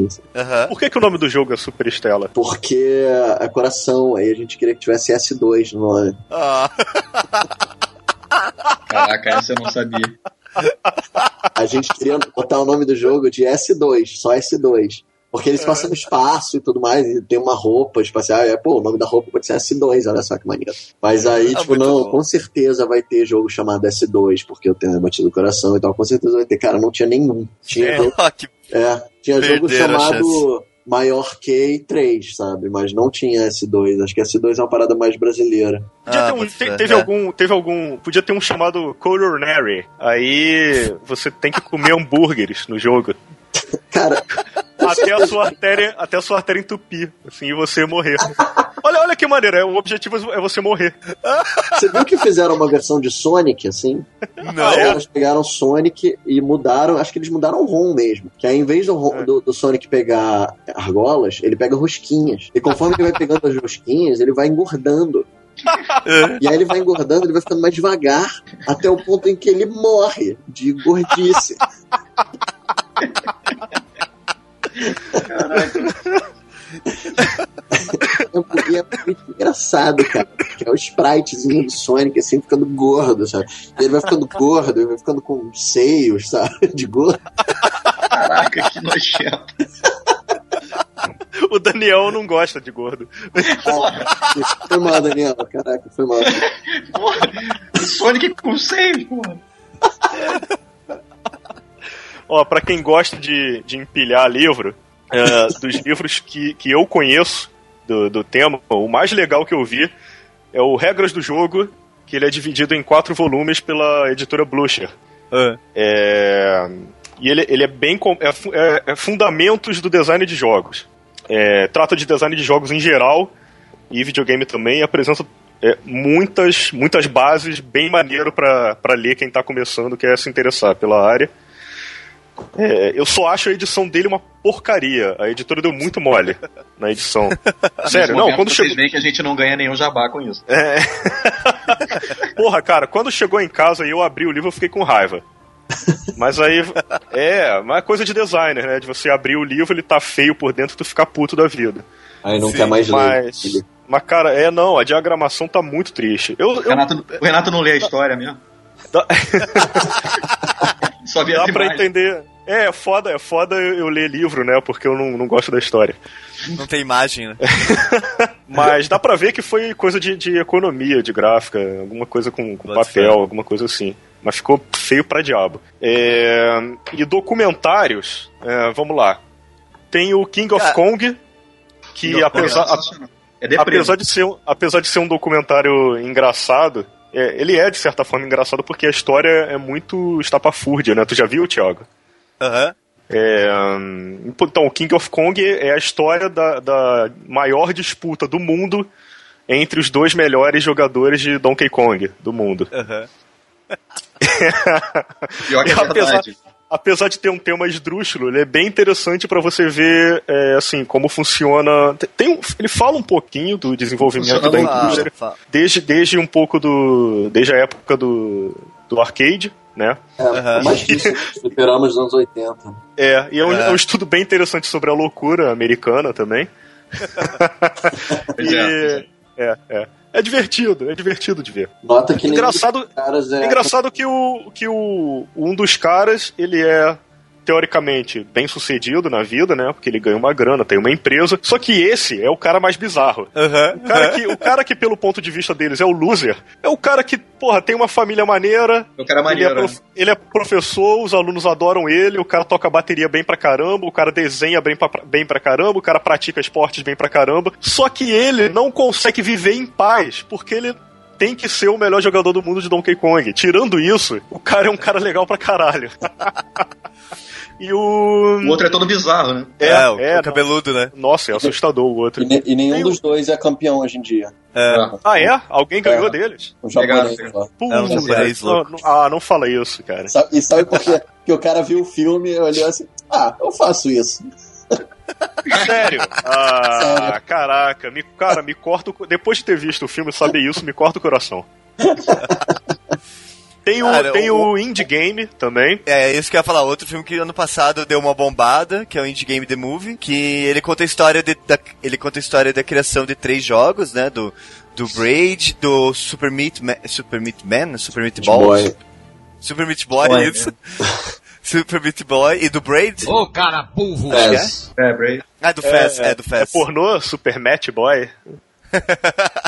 é Super Meat Ball. É. Super Meat Ball. E aí daí é legal que ele fala um pouco, ele mostra um pouco dessa, dessa indústria indie que, primeiro, a gente tem até a visão do, do que é o indie e não necessariamente é exatamente como a gente pensa, mas o legal é, ele fala, mostra da criação de jogos por poucas pessoas e por pessoas que querem fazer um jogo, um jogo interessante mesmo. Assim. Olha, acho isso que é o legal do, do, do documentário. Olha, eu odiei esse documentário, cara. Não, eu não, não. recomendo. Não, ve, vejam, recomendo, tem que ver. Mas eu, eu odiei porque ele acabou falando muito pouco do processo de criação. Sim, e, sim. E se focou no ego dos caras. E aí você vê que, que são pessoas horríveis, cara, fazendo jogos. E os três caras principais são uns retardados imbecis. Que não dá, não dá pra você simpatizar com o cara. Não dá pra você se compadecer de qualquer dificuldade que ele tenha passado, porque eu, eu, são uns idiotas. Eu, não, eu acho que tem que prestar atenção mais na história, Fatih. Brincadeira. Eles são... Eu, eu, eles são Tem um deles, principalmente, que eu não lembro qual é, que é um idiota muito arrogante, cara. E, e acaba que, assim, falou muito pouco sobre não, o, concordo, o passo a passo criativo mesmo. Mas, mas sabe que muitas vezes é que a pessoa, o, o documentarista, né, o cara juntou todo esse material, aí chegou na edição, olhou assim, cara, não dá pra fazer nada com isso. É, é verdade. E, e aí ele vai e cria a história baseada no que é. ele... Sim. É tipo o Thiago, a é. nossa conversa. É, é, pois é. É exatamente isso. Bom, algo que eu acho útil comentar aqui, que eu vi ao longo da faculdade e também entre amigos, inclusive até lá no, no meu escritório mesmo, que aconteceu, é, é que as, a gente se diverte muito fazendo jogo. Uhum. Isso é uma coisa que ilude bastante, porque quando começa a ver o volume de, a gente começa a ver o volume de trabalho que dá para fazer um produto bom, é, uhum. ele toma, ele demanda muito tempo. E nem uhum. sempre a gente tem esse tempo disponível, principalmente quando não está sendo pago. Então, eu acho que uma coisa boa para os designers e programadores que vão se juntar para fazer os jogos devem pensar é tentar fazer um planejamento, fazer um plano de negócios para como que o cara vai bancar esse desenvolvimento desse jogo. Não pode uhum. esquecer que isso é um investimento. Que cada Sim. hora sua, você não tá estudando, você não tá com a sua namorada, você não tá fazendo trabalho de faculdade e nem trabalhando. Você tá, uhum. na verdade, trabalhando num projeto que você tá investindo, que é o seu jogo. Então, uhum. é, pô, até o próprio exemplo aí do, do Jandê, que eu posso falar, ele tem três jogos legais na mão e não tem nenhum completo pra vender. Porque uhum. o que que acontece? É, se você não tiver um planejamento com a sua equipe, em que você vai, é, sei lá, economicamente falando mesmo, você, caramba, eu vou deixar de ganhar dinheiro aqui pra lá na frente tentar vender esse jogo,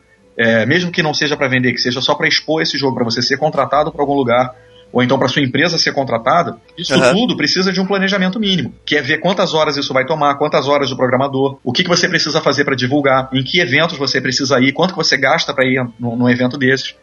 Então, uhum. sem esse planejamento, o que acontece é que as coisas vão ficando pelo caminho, você vai ter um monte de projetos sem estar finalizados. E um projeto pela metade você não mostra para ninguém.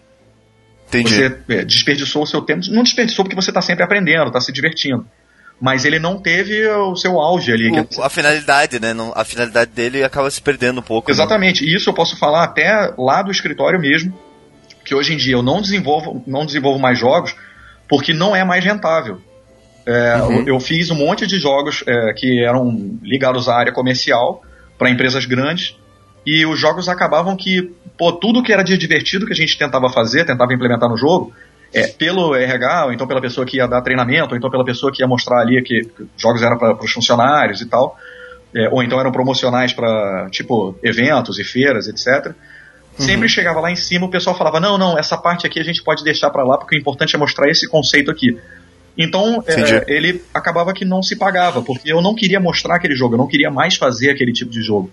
Eu queria fazer uhum. jogos que realmente me dessem mais orgulho de fazer. Sim, uma coisa mais, sei lá, até artística, digamos é, assim, ou não? É, é, tanto artística quanto, quanto pela jogabilidade mesmo e tal. Eu não queria uhum. só me concentrar. Eu queria fazer um jogo que fosse mais divertido e menos comercial. Entendi. Entendeu? E aí, isso também desanima. Então, você precisa é, ter esse planejamento para você conseguir mostrar para as pessoas o que, que você quer fazer, o que, que você gosta de fazer e o que, que você sabe fazer. Entendo. Porque senão você acaba entrando na indústria de jogos, ou então no meio... E vai fazer jogo pra... De repente, se você odeia jogo de celular, você vai fazer jogo de celular, de Farmville, entendeu? Mobile, uh-huh. E às vezes você odeia isso.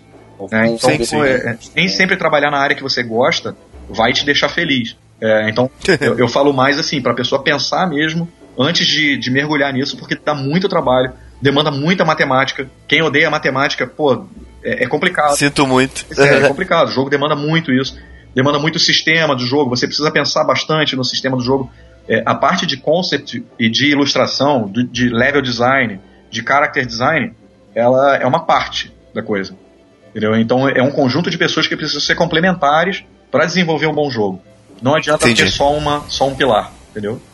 lembra muito que a gente acabou falando até com relação a startup, assim, né? Você precisa da, de uma equipe inteira é, funcionando bem, você precisa saber onde que, para onde que vai vir, a, da onde que vai vir a verba e para onde que ela vai sair, uhum. e, e se não der certo, você precisa também saber parar, né? É, você tem que saber a hora de cortar. Isso é, é muito importante, porque senão você vai cavando um buraco ali, cara, e quando você vê, pô, você perdeu tempo, sabe? E jogou dinheiro fora mesmo, assim. Sim. Porque se não é o seu, pode ser o dos seus pais. Mas você tá jogando, entendeu? E aí é, é, é, precisa pensar nisso. Sim, sim, entendo. Eu acho, é, é um pouco aquela coisa também que eu tava falando de manter simples, né? Uhum. É, a parte do seu planejamento tem que ser isso, de o que você, você, você estabelecer metas que você acha que é capaz de cumprir. Exato. Exato. Uhum. Tangível, né? Tem que ser uma parada possível, né? Senão vira... Isso, é. Senão, é, senão você virou... Tá... tentando alcançar uma parada que você nunca vai conseguir.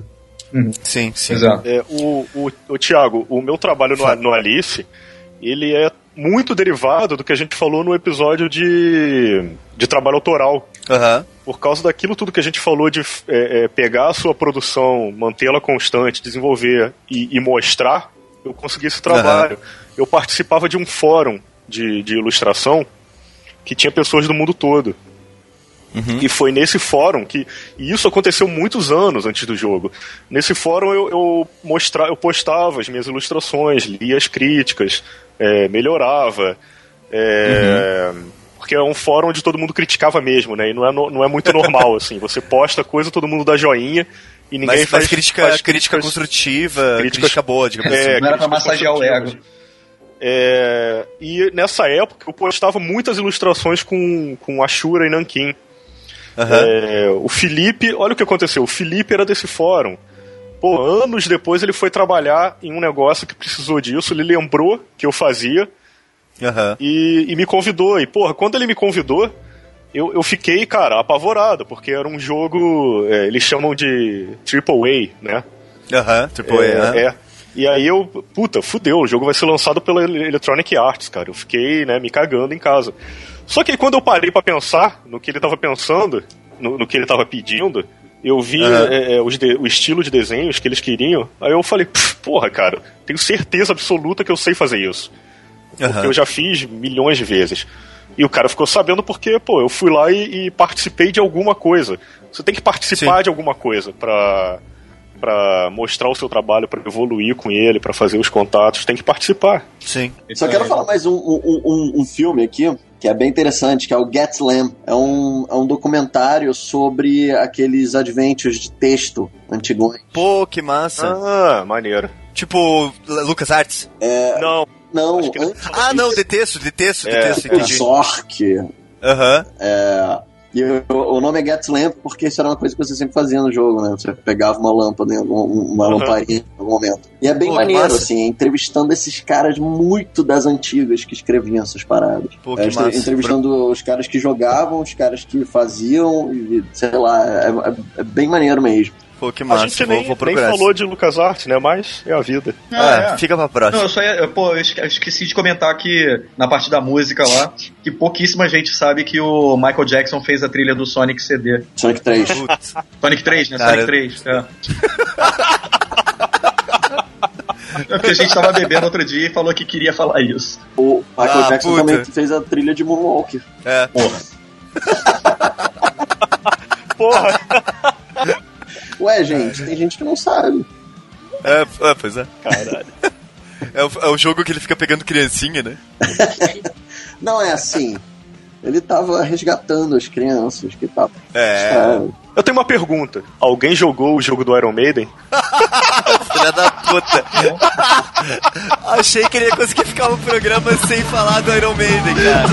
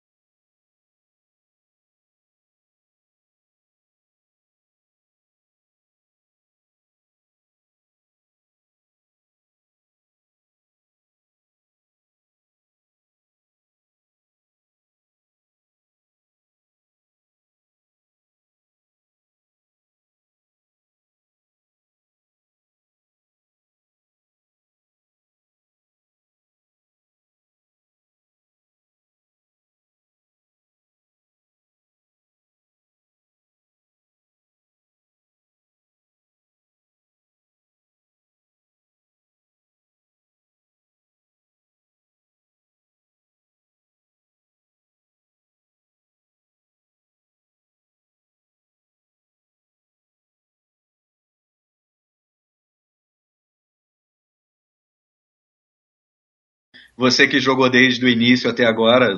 O Jandê é tipo Wolverine, ele tem cento e cinquenta e tantos anos, só que ele mente para as pessoas, porque ele, ele sabe tanta coisa de videogame e, e parada nerd que a gente acha que o dia dele dura mais tempo. Fala aí, Jandê, o que, que tu acha aí dessa parada de transição da jogabilidade?